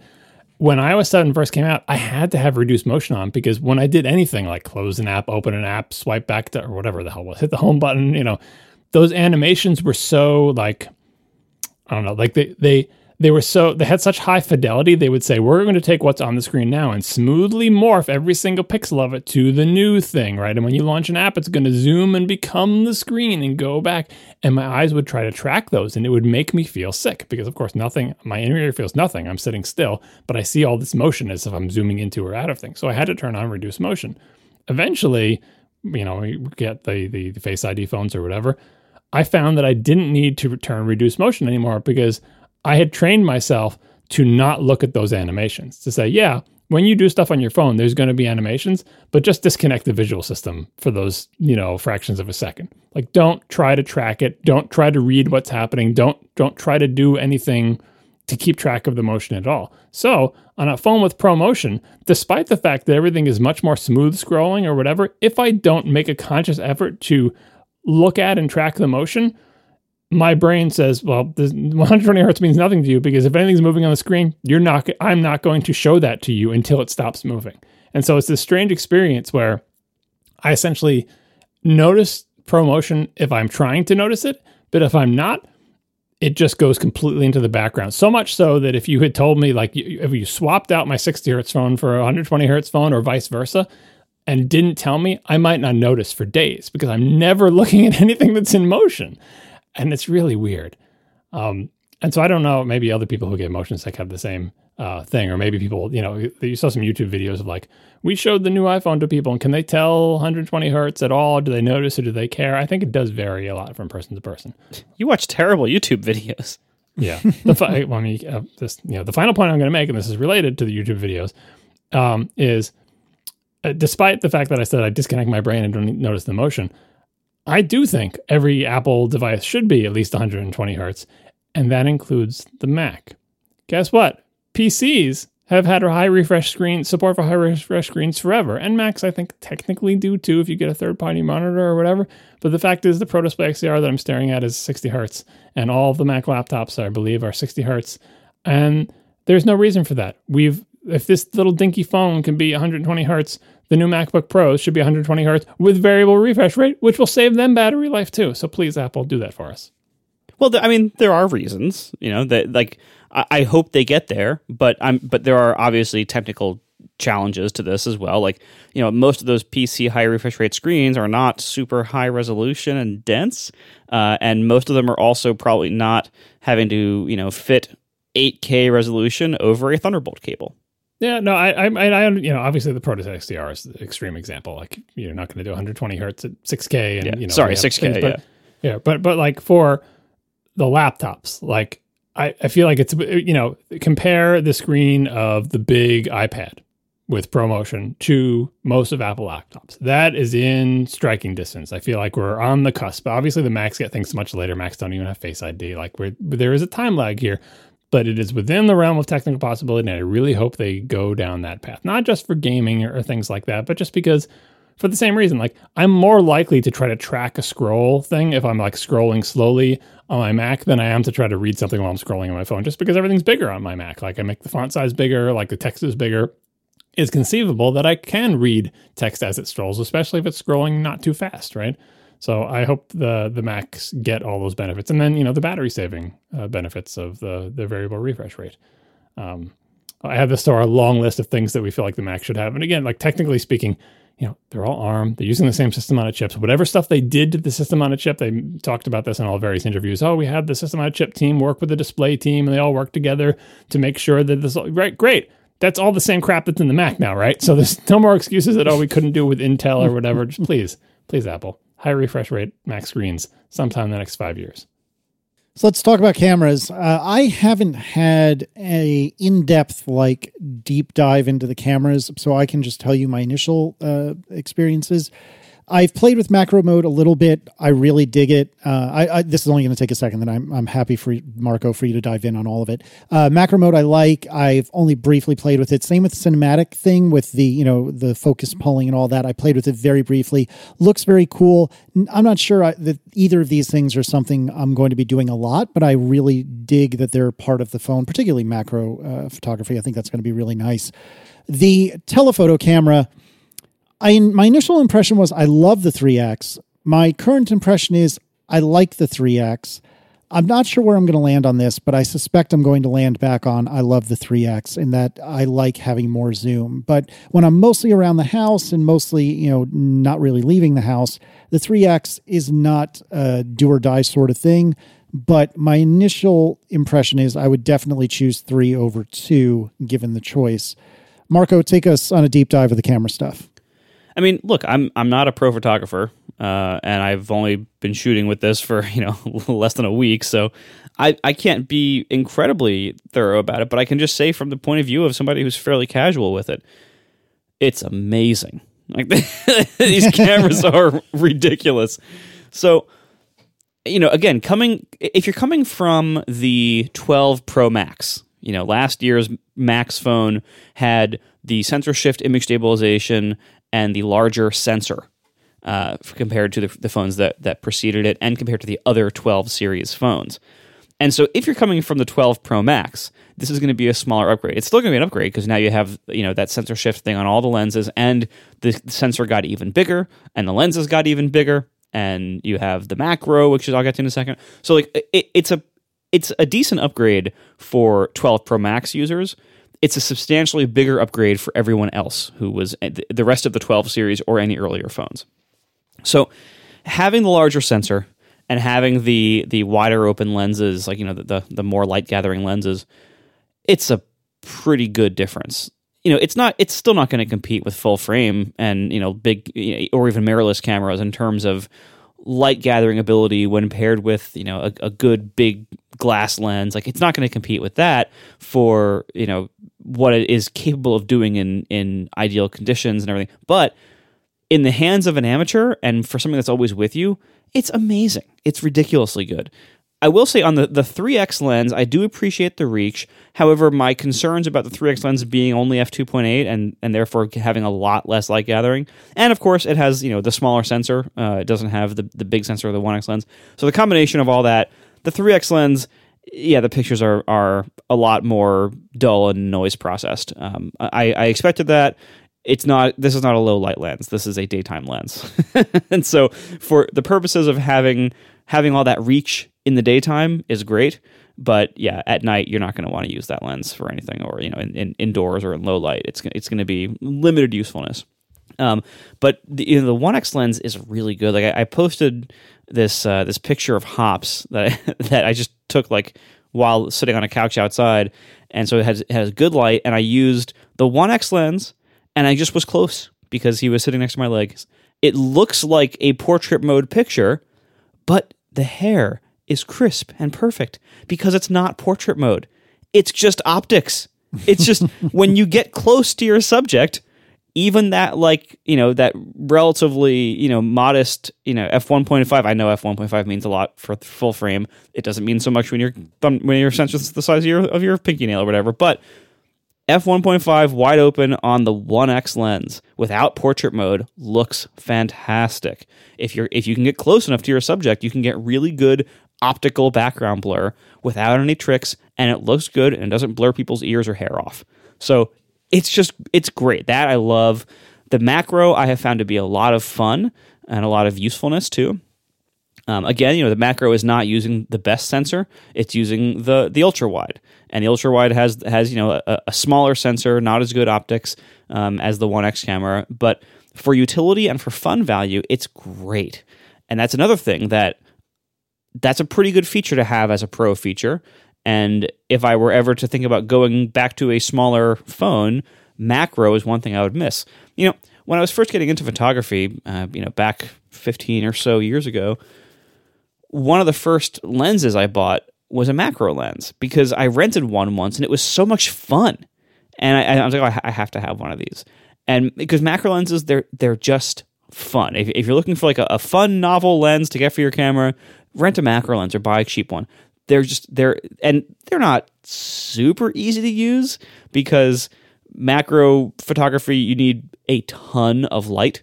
Like before the uh, zoom generation, the main buyers of ring lights were for macro photography uh, because you just you just need a ton of light to capture stuff that close because you also the way depth of field works if you're shooting you know say you're shooting at f you know f2.8 or whatever uh, f2.8 for a subject that is an inch in front of you is going to have a lot less depth in focus than a subject that's you know 20 feet from you the depth of your focus field, like like how deep you know from you of a slice of the world is in focus, increases with distance.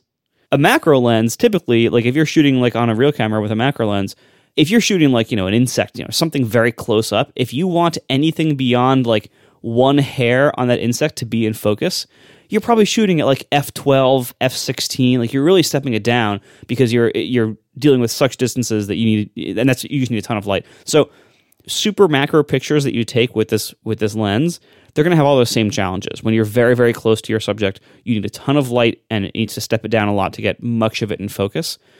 And so this is again going to be mostly an outdoor in sun kind of lens. You're not going to have great macro results indoors most of the time, but it's still useful. It's still good for like you know scanning QR codes or taking the picture of the back of your wireless modem to get the the the tag on the back. Like it's just, it's good for stuff like that, and that's that's always going to be a great utility. And it, but more importantly, the fun that I had when I first discovered macro lenses, now everyone's getting that because everyone's everyone who just bought the 13 Pro is like, oh my god, look at this! Here's a picture of my eye really close, or this bee in my backyard, or whatever. And it's it's just really cool. And so uh, that it, it's great to be able to share the fun of macro lenses with with more people. Um, but overall, I am just really impressed with this camera system. You know, it, it wasn't bad before. Like by all means, I love the 12 mini camera system as much as everything else. Uh, but this one is even more versatile, and it has even more you know features in terms of like I now have 3x reach, which is really nice sometimes, and I now have macro, which is really nice sometimes. Most importantly, to have the increased quality on the 1x lens, it's a lot better. It's it's not you know again it, it's not going to replace uh, you know a big camera for how good it can be, but for the camera that I always have with me that I'm taking 99.999% of my pictures with, it's just great. And I'm very, very happy with it. And that is why I'm carrying this giant brick of a phone in my pocket. I can't tell if this is an upgrade from the previous phones, but uh, my wife just took some video of my son running at a, at a uh, cross country meet today, and it was it was later in the day, like it was getting to be dark. Right, I knew she was there, and I, I suggested to her to take video. I had her change her video settings from whatever they were. I think she had them on like 1080p from who knows how long. But anyway, I'm like, you have a you have a good phone now. It's 4K 60. Let's go. Um, uh, and try out try out her new phone and take some video. And it was, but I saw what the light was like outside. I'm like, oh, it's so dark. There's nothing's going to come out. And then I saw the video she took, and it reminds me of reminds me of the first time I used one of Marco's fancy cameras. I think it was the original uh, A7R. It was the A7R2. R2, whatever your when I was over your house for the overcast party. Do you remember that? That was the A7R2. Like when I you, you hand me that phone and like one of my kids was running through your kitchen and I just snapped a picture. And again, this is a, a camera with no flash on it, right? This is a picture in my experience with taking photos. Like this is a picture that is not going to come out because you're inside. It's like you know you're in an indoor space. A kid is running by. It is not a sunny day, right? This isn't going to come out. You're going to get a blur of your kid because there's just not enough light. And I just took a picture of my kashink, and then I looked at it and I was like, the whole picture was in focus, and I was like, how is that possible? How how did that camera like it was just on auto? It was just I pointed at how is it possible that it was able because it's just got a giant sensor and it gathered all that light, and it, it reminded me of this is the thing I used to say about the 5D Mark II as well is like this camera can see better in the dark than my eyeballs can because if I look when someone's running by like that, I don't see that much light. But then I take a picture and it's like, did someone bring a lighting rig in here? And shine it on my child so I could take this picture because this picture is brighter than reality. Because in many cases, especially old eyes, that sensor can gather more light than your eyeballs. I mean, my retina is not as big as a full frame sensor. I don't know about you. Um, so the video on this iPhone 13 Pro of my son running, it looked like they had brought in a lighting rig and like added extra light because this this video looks so much brighter than the outdoors look to my eyes at the time that this event was taking place, right? Everything is so bright. Now, part of that is like the, the brightness boosting thing where it does the HDR and it has the extra bright, but like, I don't know what to attribute this to. Is it the slightly larger sensor that is in this thing compared to the previous thing? But she has taken, and I've taken videos of my son running at various track meets before, and these videos look appreciably, noticeably brighter on a day that I know we were running at like, you know, I don't know, 7 p.m. or something and, uh, you know, approaching October in New England, right? It was like dark out. And this thing looks like night vision. It's amazing. So uh, I, I've, I've been very impressed with the cameras. I did take some macro shots today. I did find the switch disconcerting. And also, I don't know what this is attributable to, but when you switch into macro, the colors change too. I was taking pictures of flowers because, you know, why not? Let's take some macro photography of flowers the color of the of the flowers in the picture would change. And I don't like is it just different quote unquote color science, different processing? Is the other one like is it less accurate because it's starting to get blurry and then it snaps into focus? So I'm not sure what to attribute that to. I haven't actually really dug into these pictures in detail, but but yeah, macro is definitely fun. Um, and I enjoyed getting the phone really, really close to a bunch of plants and insects and other things. And I, I can't wait to do more of that. to be clear, like unless unless your wife's previous phone was the Max, which it wasn't, right? No, no, it was like uh, the 11 Pro. Right, yeah. So unless your previous phone was the 12 Pro Max, the sensor size increase is non-trivial. Uh, I, I, believe I, I, don't have the numbers in front of me, but I, I, believe it's something like twice the area as as the previous One X camera was, it- again, with the exception of the 12 Pro Max, which was, I think it's only, you know, quote, only 50% more than the area of that one or something. But it, it's a large increase in sensor size.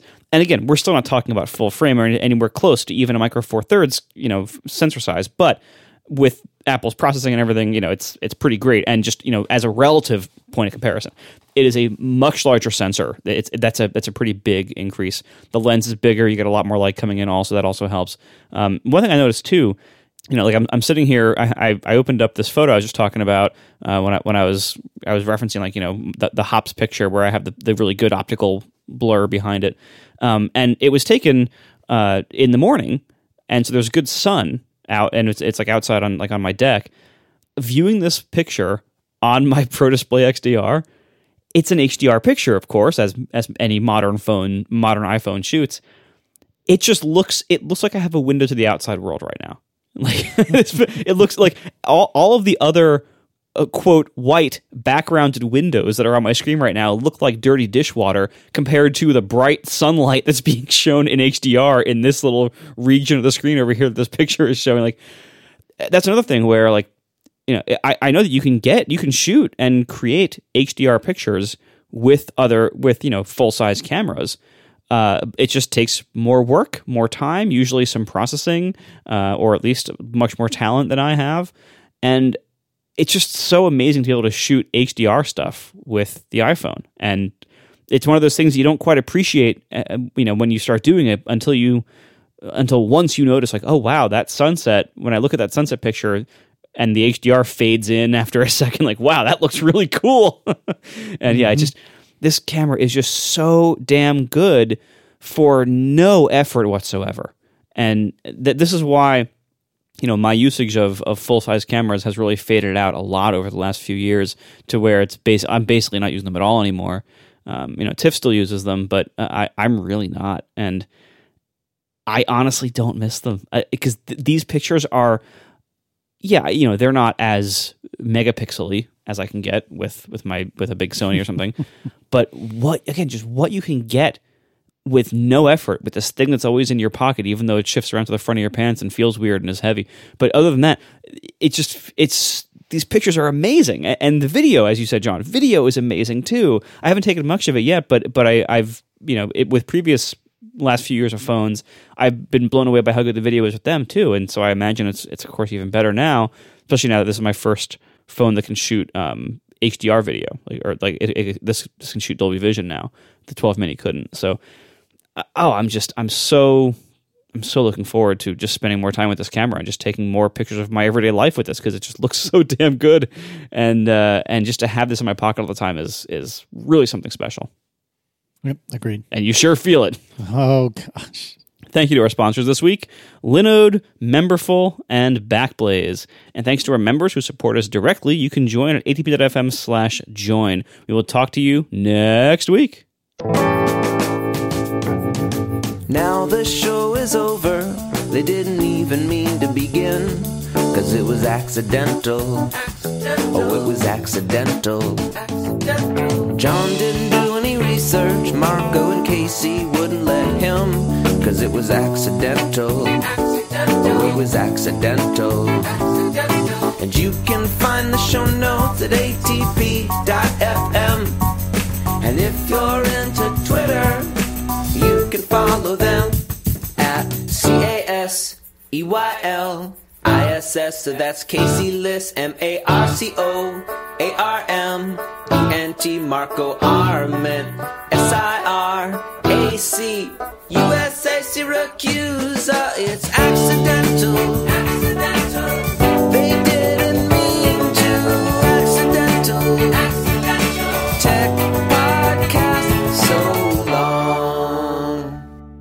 Okay, since we haven't done Ask ATP in a while, uh, we are running long, obviously, but we thought we'd pluck out one and uh, do it here in the post show. Again. So Alex Merle writes uh, On an infinite time scale, do you expect the following three features to come to the iPhone? And if so, in what order do you expect them to arrive? Under screen Touch ID, under screen selfie camera, or under screen speakers? Since we're talking about infinite time scale, John, let's start with you. Don't we already have underscreen speakers?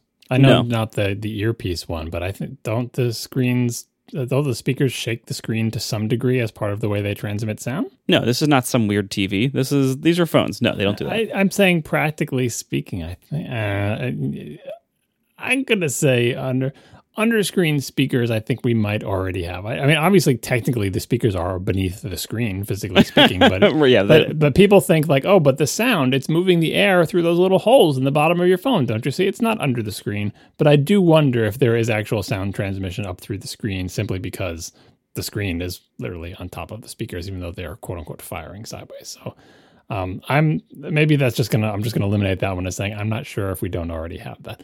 Um, the reason this is a good infinite time scale argument is like you can pick any technology and be like underscreen touch ID, uh, underscreen selfie camera. It's like, well, of course we'll have them eventually, but that's not necessarily true. Lots of technologies, like something else comes and replaces them. And so there is never a need to have them because it turns out during the whole time that that was a viable choice, Apple never did it. And then something way, way, way better came and we just never had that thing. So that's what you have to think about for these things. And that's why, you know, the infinite timescale doesn't say, okay, we'll definitely get all these things it could be that Face ID continues to evolve and be able to work with masks and you know see-through clothing and scarves and ski goggles and just like get so good that it's like why would you ever need touch ID right?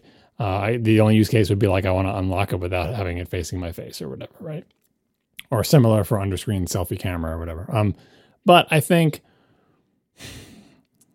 I think there is a reasonable chance that no vastly superior replacement exists for these technologies within the time frame that Apple would consider implementing them, and also based on the rumors. So, setting aside the speaker one, I expect uh, underscreen Touch ID to come before underscreen selfie camera, simply because of Face ID. Um, Face ID need needs a lot of crap that I think is harder to put under the screen than the camera, right?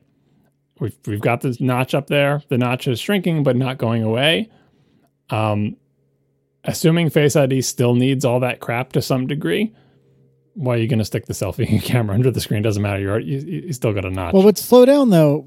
All all we're talking about is the camera. We're not talking about the IR blaster. Right, but like, why would you go through that? Why would you go through the hassle of sticking the selfie camera under the screen and all the potential compromises that involves when you gotta have a notch anyway for the IR sprayer or whatever the hell that for the Face ID? You know what I mean? Like that's why I think underscreen Touch ID will come first, um, if it comes at all. Now, all that said, I think there is a reasonable chance that unless Apple can get underscreen Touch ID to work acceptably with with security remotely comparable to non underscreen Touch ID, you know, if Apple can't do that, they're just not going to put bring Touch ID back to these phones because Apple seems happy with Face ID. And obviously, we know there are use cases where Touch ID is advantageous, but Apple's not going to bother doing it at all if it can't at least match the security uh, and performance and so on and so forth and reliability of the previous Touch ID. I know tons of Android phones have underscreen Touch ID and everything like that, or underscreen fingerprint readers, whatever. But in general, those manufacturers seem to care a lot less about the actual security of those things. Witness the various uh, Android phones that used to be able to be fooled by like a printout of someone's face or whatever, right? Um, and so for Apple, I think there is a good chance that we never get underscreen Touch ID. Um, and in terms of underscreen sensors of any kind. Apple would love to put everything under the screen and have no notch or whatever. I've said this when the notch first came out. Apple does not want the notch. Apple is embracing it because they must, and they want the features that the notch provides. But if given a choice, they say, what if you could have Face ID but no notch? Yes, that's what Apple wants, right? They're, you know, setting aside all the branding of like, oh, I can tell it's an iPhone because when I see the outline, I see the little notch and or whatever. Apple surely would love everything under the screen, but so far, again, I don't think there's a zero compromises way to get a selfie camera. The only thing that's that's uh, in favor of the selfie camera is that Apple seems to care much much less about the quality of the front-facing camera than the back-facing ones. I think we can all agree, and so maybe they'll be more willing to compromise on uh, on the front-facing camera just because they care less about it. So that's my thing. I'm saying I'm setting aside speakers because I think we kind of already have them by accident. Uh, Touch ID before selfie camera, but uh, there's a reasonable chance that you won't ever see uh, Touch ID on a phone again. Marco? underscreen speakers in the way Alex most likely means, where like there are no more holes on the top and bottom of the phone that like it I, I assume it would like vibrate the glass or something. You know, um, with the exception of the Taptic engine, which is basically a giant subwoofer.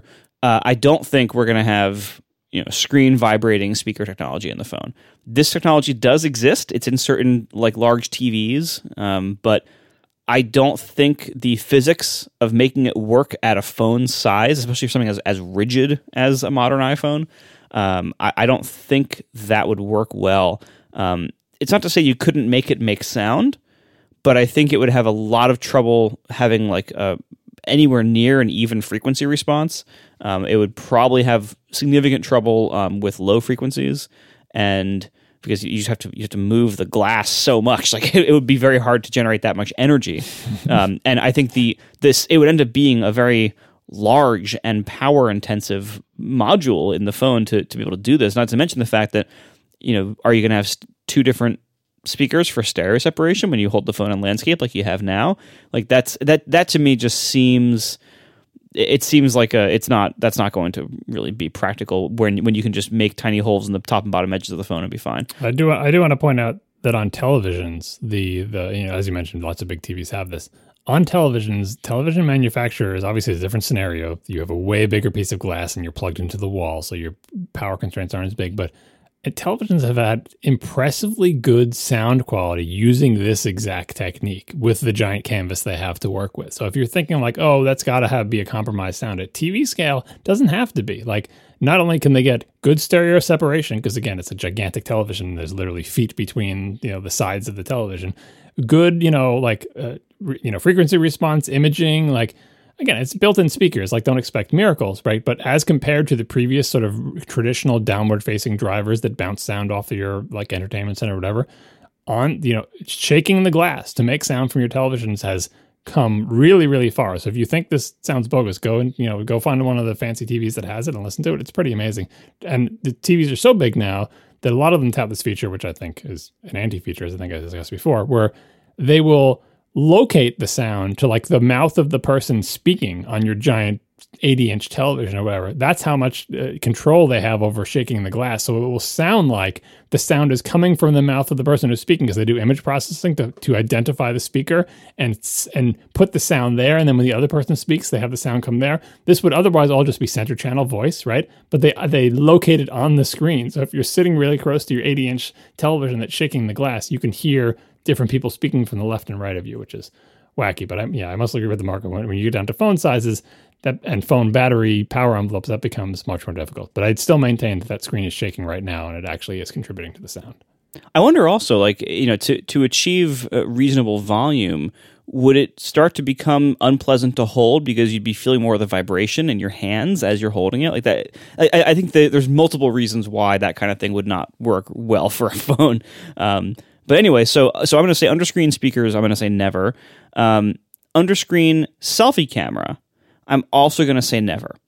It's not that I don't think the tech can or will exist, but when you're dealing with cameras, you have to worry about you know cameras in this case cameras for the purposes of capturing images uh, like for people to view and, and share and stuff there would be some degree of light loss i would expect from having to shoot through a screen that you probably wouldn't want to make that decision for a camera unless that was going to be the only thing. Like if that would allow you to get rid of the notch completely, if that was the only camera there, you know, as Arm was saying, like there's more things there though. Like there's you have uh, multiple sensors and blasters and stuff in that notch area, and so it, this it would only make sense to lose that much light from the selfie camera and therefore make it t- take worse pictures if that was the last thing and I just I don't think we're going to be there anytime soon, if ever. Uh, so so I'm going to say underscreen selfie camera, probably also never, and that leaves underscreen Touch ID. I do think that underscreen Touch ID is probably possible. We're probably not even that far from it being practical to do. Touch ID does not need the camera to be as precise or as sensitive to light as the selfie camera does. So like if you're talking about like well, can you shoot through a screen and, and spare a bit of light? Touch ID can, you know, because it works in a different way. It doesn't, you know, it's, it's ID is not a camera. It's not gathering light, right? I, I, believe it was capacitive, but I don't. I don't know. I, anyway, whatever you'd be losing, like detail wise or resolution wise or whatever, strength wise, from going through the screen, Touch ID can probably tolerate it long before a camera can. So I'm going to say that's actually going to be very possible, uh, possibly even soon. But then the only question is, will Apple actually find it valuable enough to do? Uh, you know, I'm sure there would be some compromises, as John was saying, like with security and things like that. On the other hand, there is an alternative. You know, there's the power button Touch ID thing that the iPads are using. Um, so that's an option they could put in the phone. But there's also huge demand for them to use Touch ID on the phone. And I think the people who demand Touch ID, who who like the phones the way they used to be and don't want to move to Face ID still, I think to please those people, you'd probably have to do underscreen as opposed to a power button Touch ID feature. You think there's huge demand? Because I st- remember the uh, the senior citizen contingent for whom Touch ID doesn't work because they have old people fingerprints. I feel like that is a large constituency making Touch ID continue to not be viable. And masks are a big motivator for Touch ID, but then you got Watch Unlock, but not everyone has an Apple Watch. I think demand is definitely there. I don't I don't necessarily think there have to be security compromises. I just think the feature won't be attractive to Apple unless they can reasonably match the performance of the previous one. Because imagine they come out with underscreen Touch ID, and already they basically said Face ID has better security than Touch ID because it's more points of you know data or whatever. I remember that whole you know mm-hmm. pitch when they first came out with Touch ID, and that continues to be true. And so reintroducing Touch ID will be necessarily a step backward in security, but you don't want it to be a step backwards past even the old Touch ID. So we have to get an underscreen Touch ID that is in the ballpark of the old Touch ID at least before Apple will even consider it. And then even then, you get the old people finger problem. So power button Touch ID, underscreen Touch ID, any kind of Touch ID. I feel like Face ID is despite people, some people who still want it, I think Face ID is, if you had to pick one, you know, all iPhones could have one of these two, but only one. Face ID is the one to have. It is the most, it, it serves the needs of the most people the best, which is why, you know, why no iPhones have Touch ID. Um, obviously, both is better than just one, uh, but I do wonder how big the demand is. Like, once everyone finally upgrades to a Touch ID phone, I've heard a lot of, you know, from my own kids, like, I don't want, I want the one with the home button. I don't want the Face ID. That seems weird to me. You don't hear it again after two months. Against, again, they're young people or whatever, but uh, once everyone gets used to Face ID, I wonder how much demand there will be left for Touch ID. Yeah, I don't know. I think with masking and with not everyone wearing an Apple Watch, I think there is certainly a renewed demand for Touch ID. But the more I listen to the two of you and the more I think about it, the more I think the underscreen selfie camera on an infinite time scale, sure, but realistically, no. Underscreen Touch ID. I agree with what Marco said a minute ago. Like, I think Apple would go a different direction, like the power, or the lock button, rather than going underscreen. So I don't think they would do it. Underscreen speakers, I think, are the most probable, but even still, I'm I'm skeptical. The only reason I can see or that I can think of that I think Apple would be really interested in this is perhaps improved uh, water resistance, but that doesn't seem to be a problem now. So I don't I don't know what that really buys you. So honestly, I don't really see any of these happening. Uh, I mean, sure on an infinite timescale, but realistically, I don't see any of them happening. But not necessarily, like I said, not necessarily an infinite time scale, because like sometimes technology just passes by these things and they, they become anachronisms, and we have better things that do equivalent jobs. Like arguably, Touch ID could already find itself in that situation. So Yeah, yeah. This is know, what you were saying that- earlier. Yeah. So like I, did- I, you know, just you, you know, if you're waiting around for one of these, it just be be resigned to the fact that it may never happen, but it won't matter because the reason it won't happen is because there literally is something better.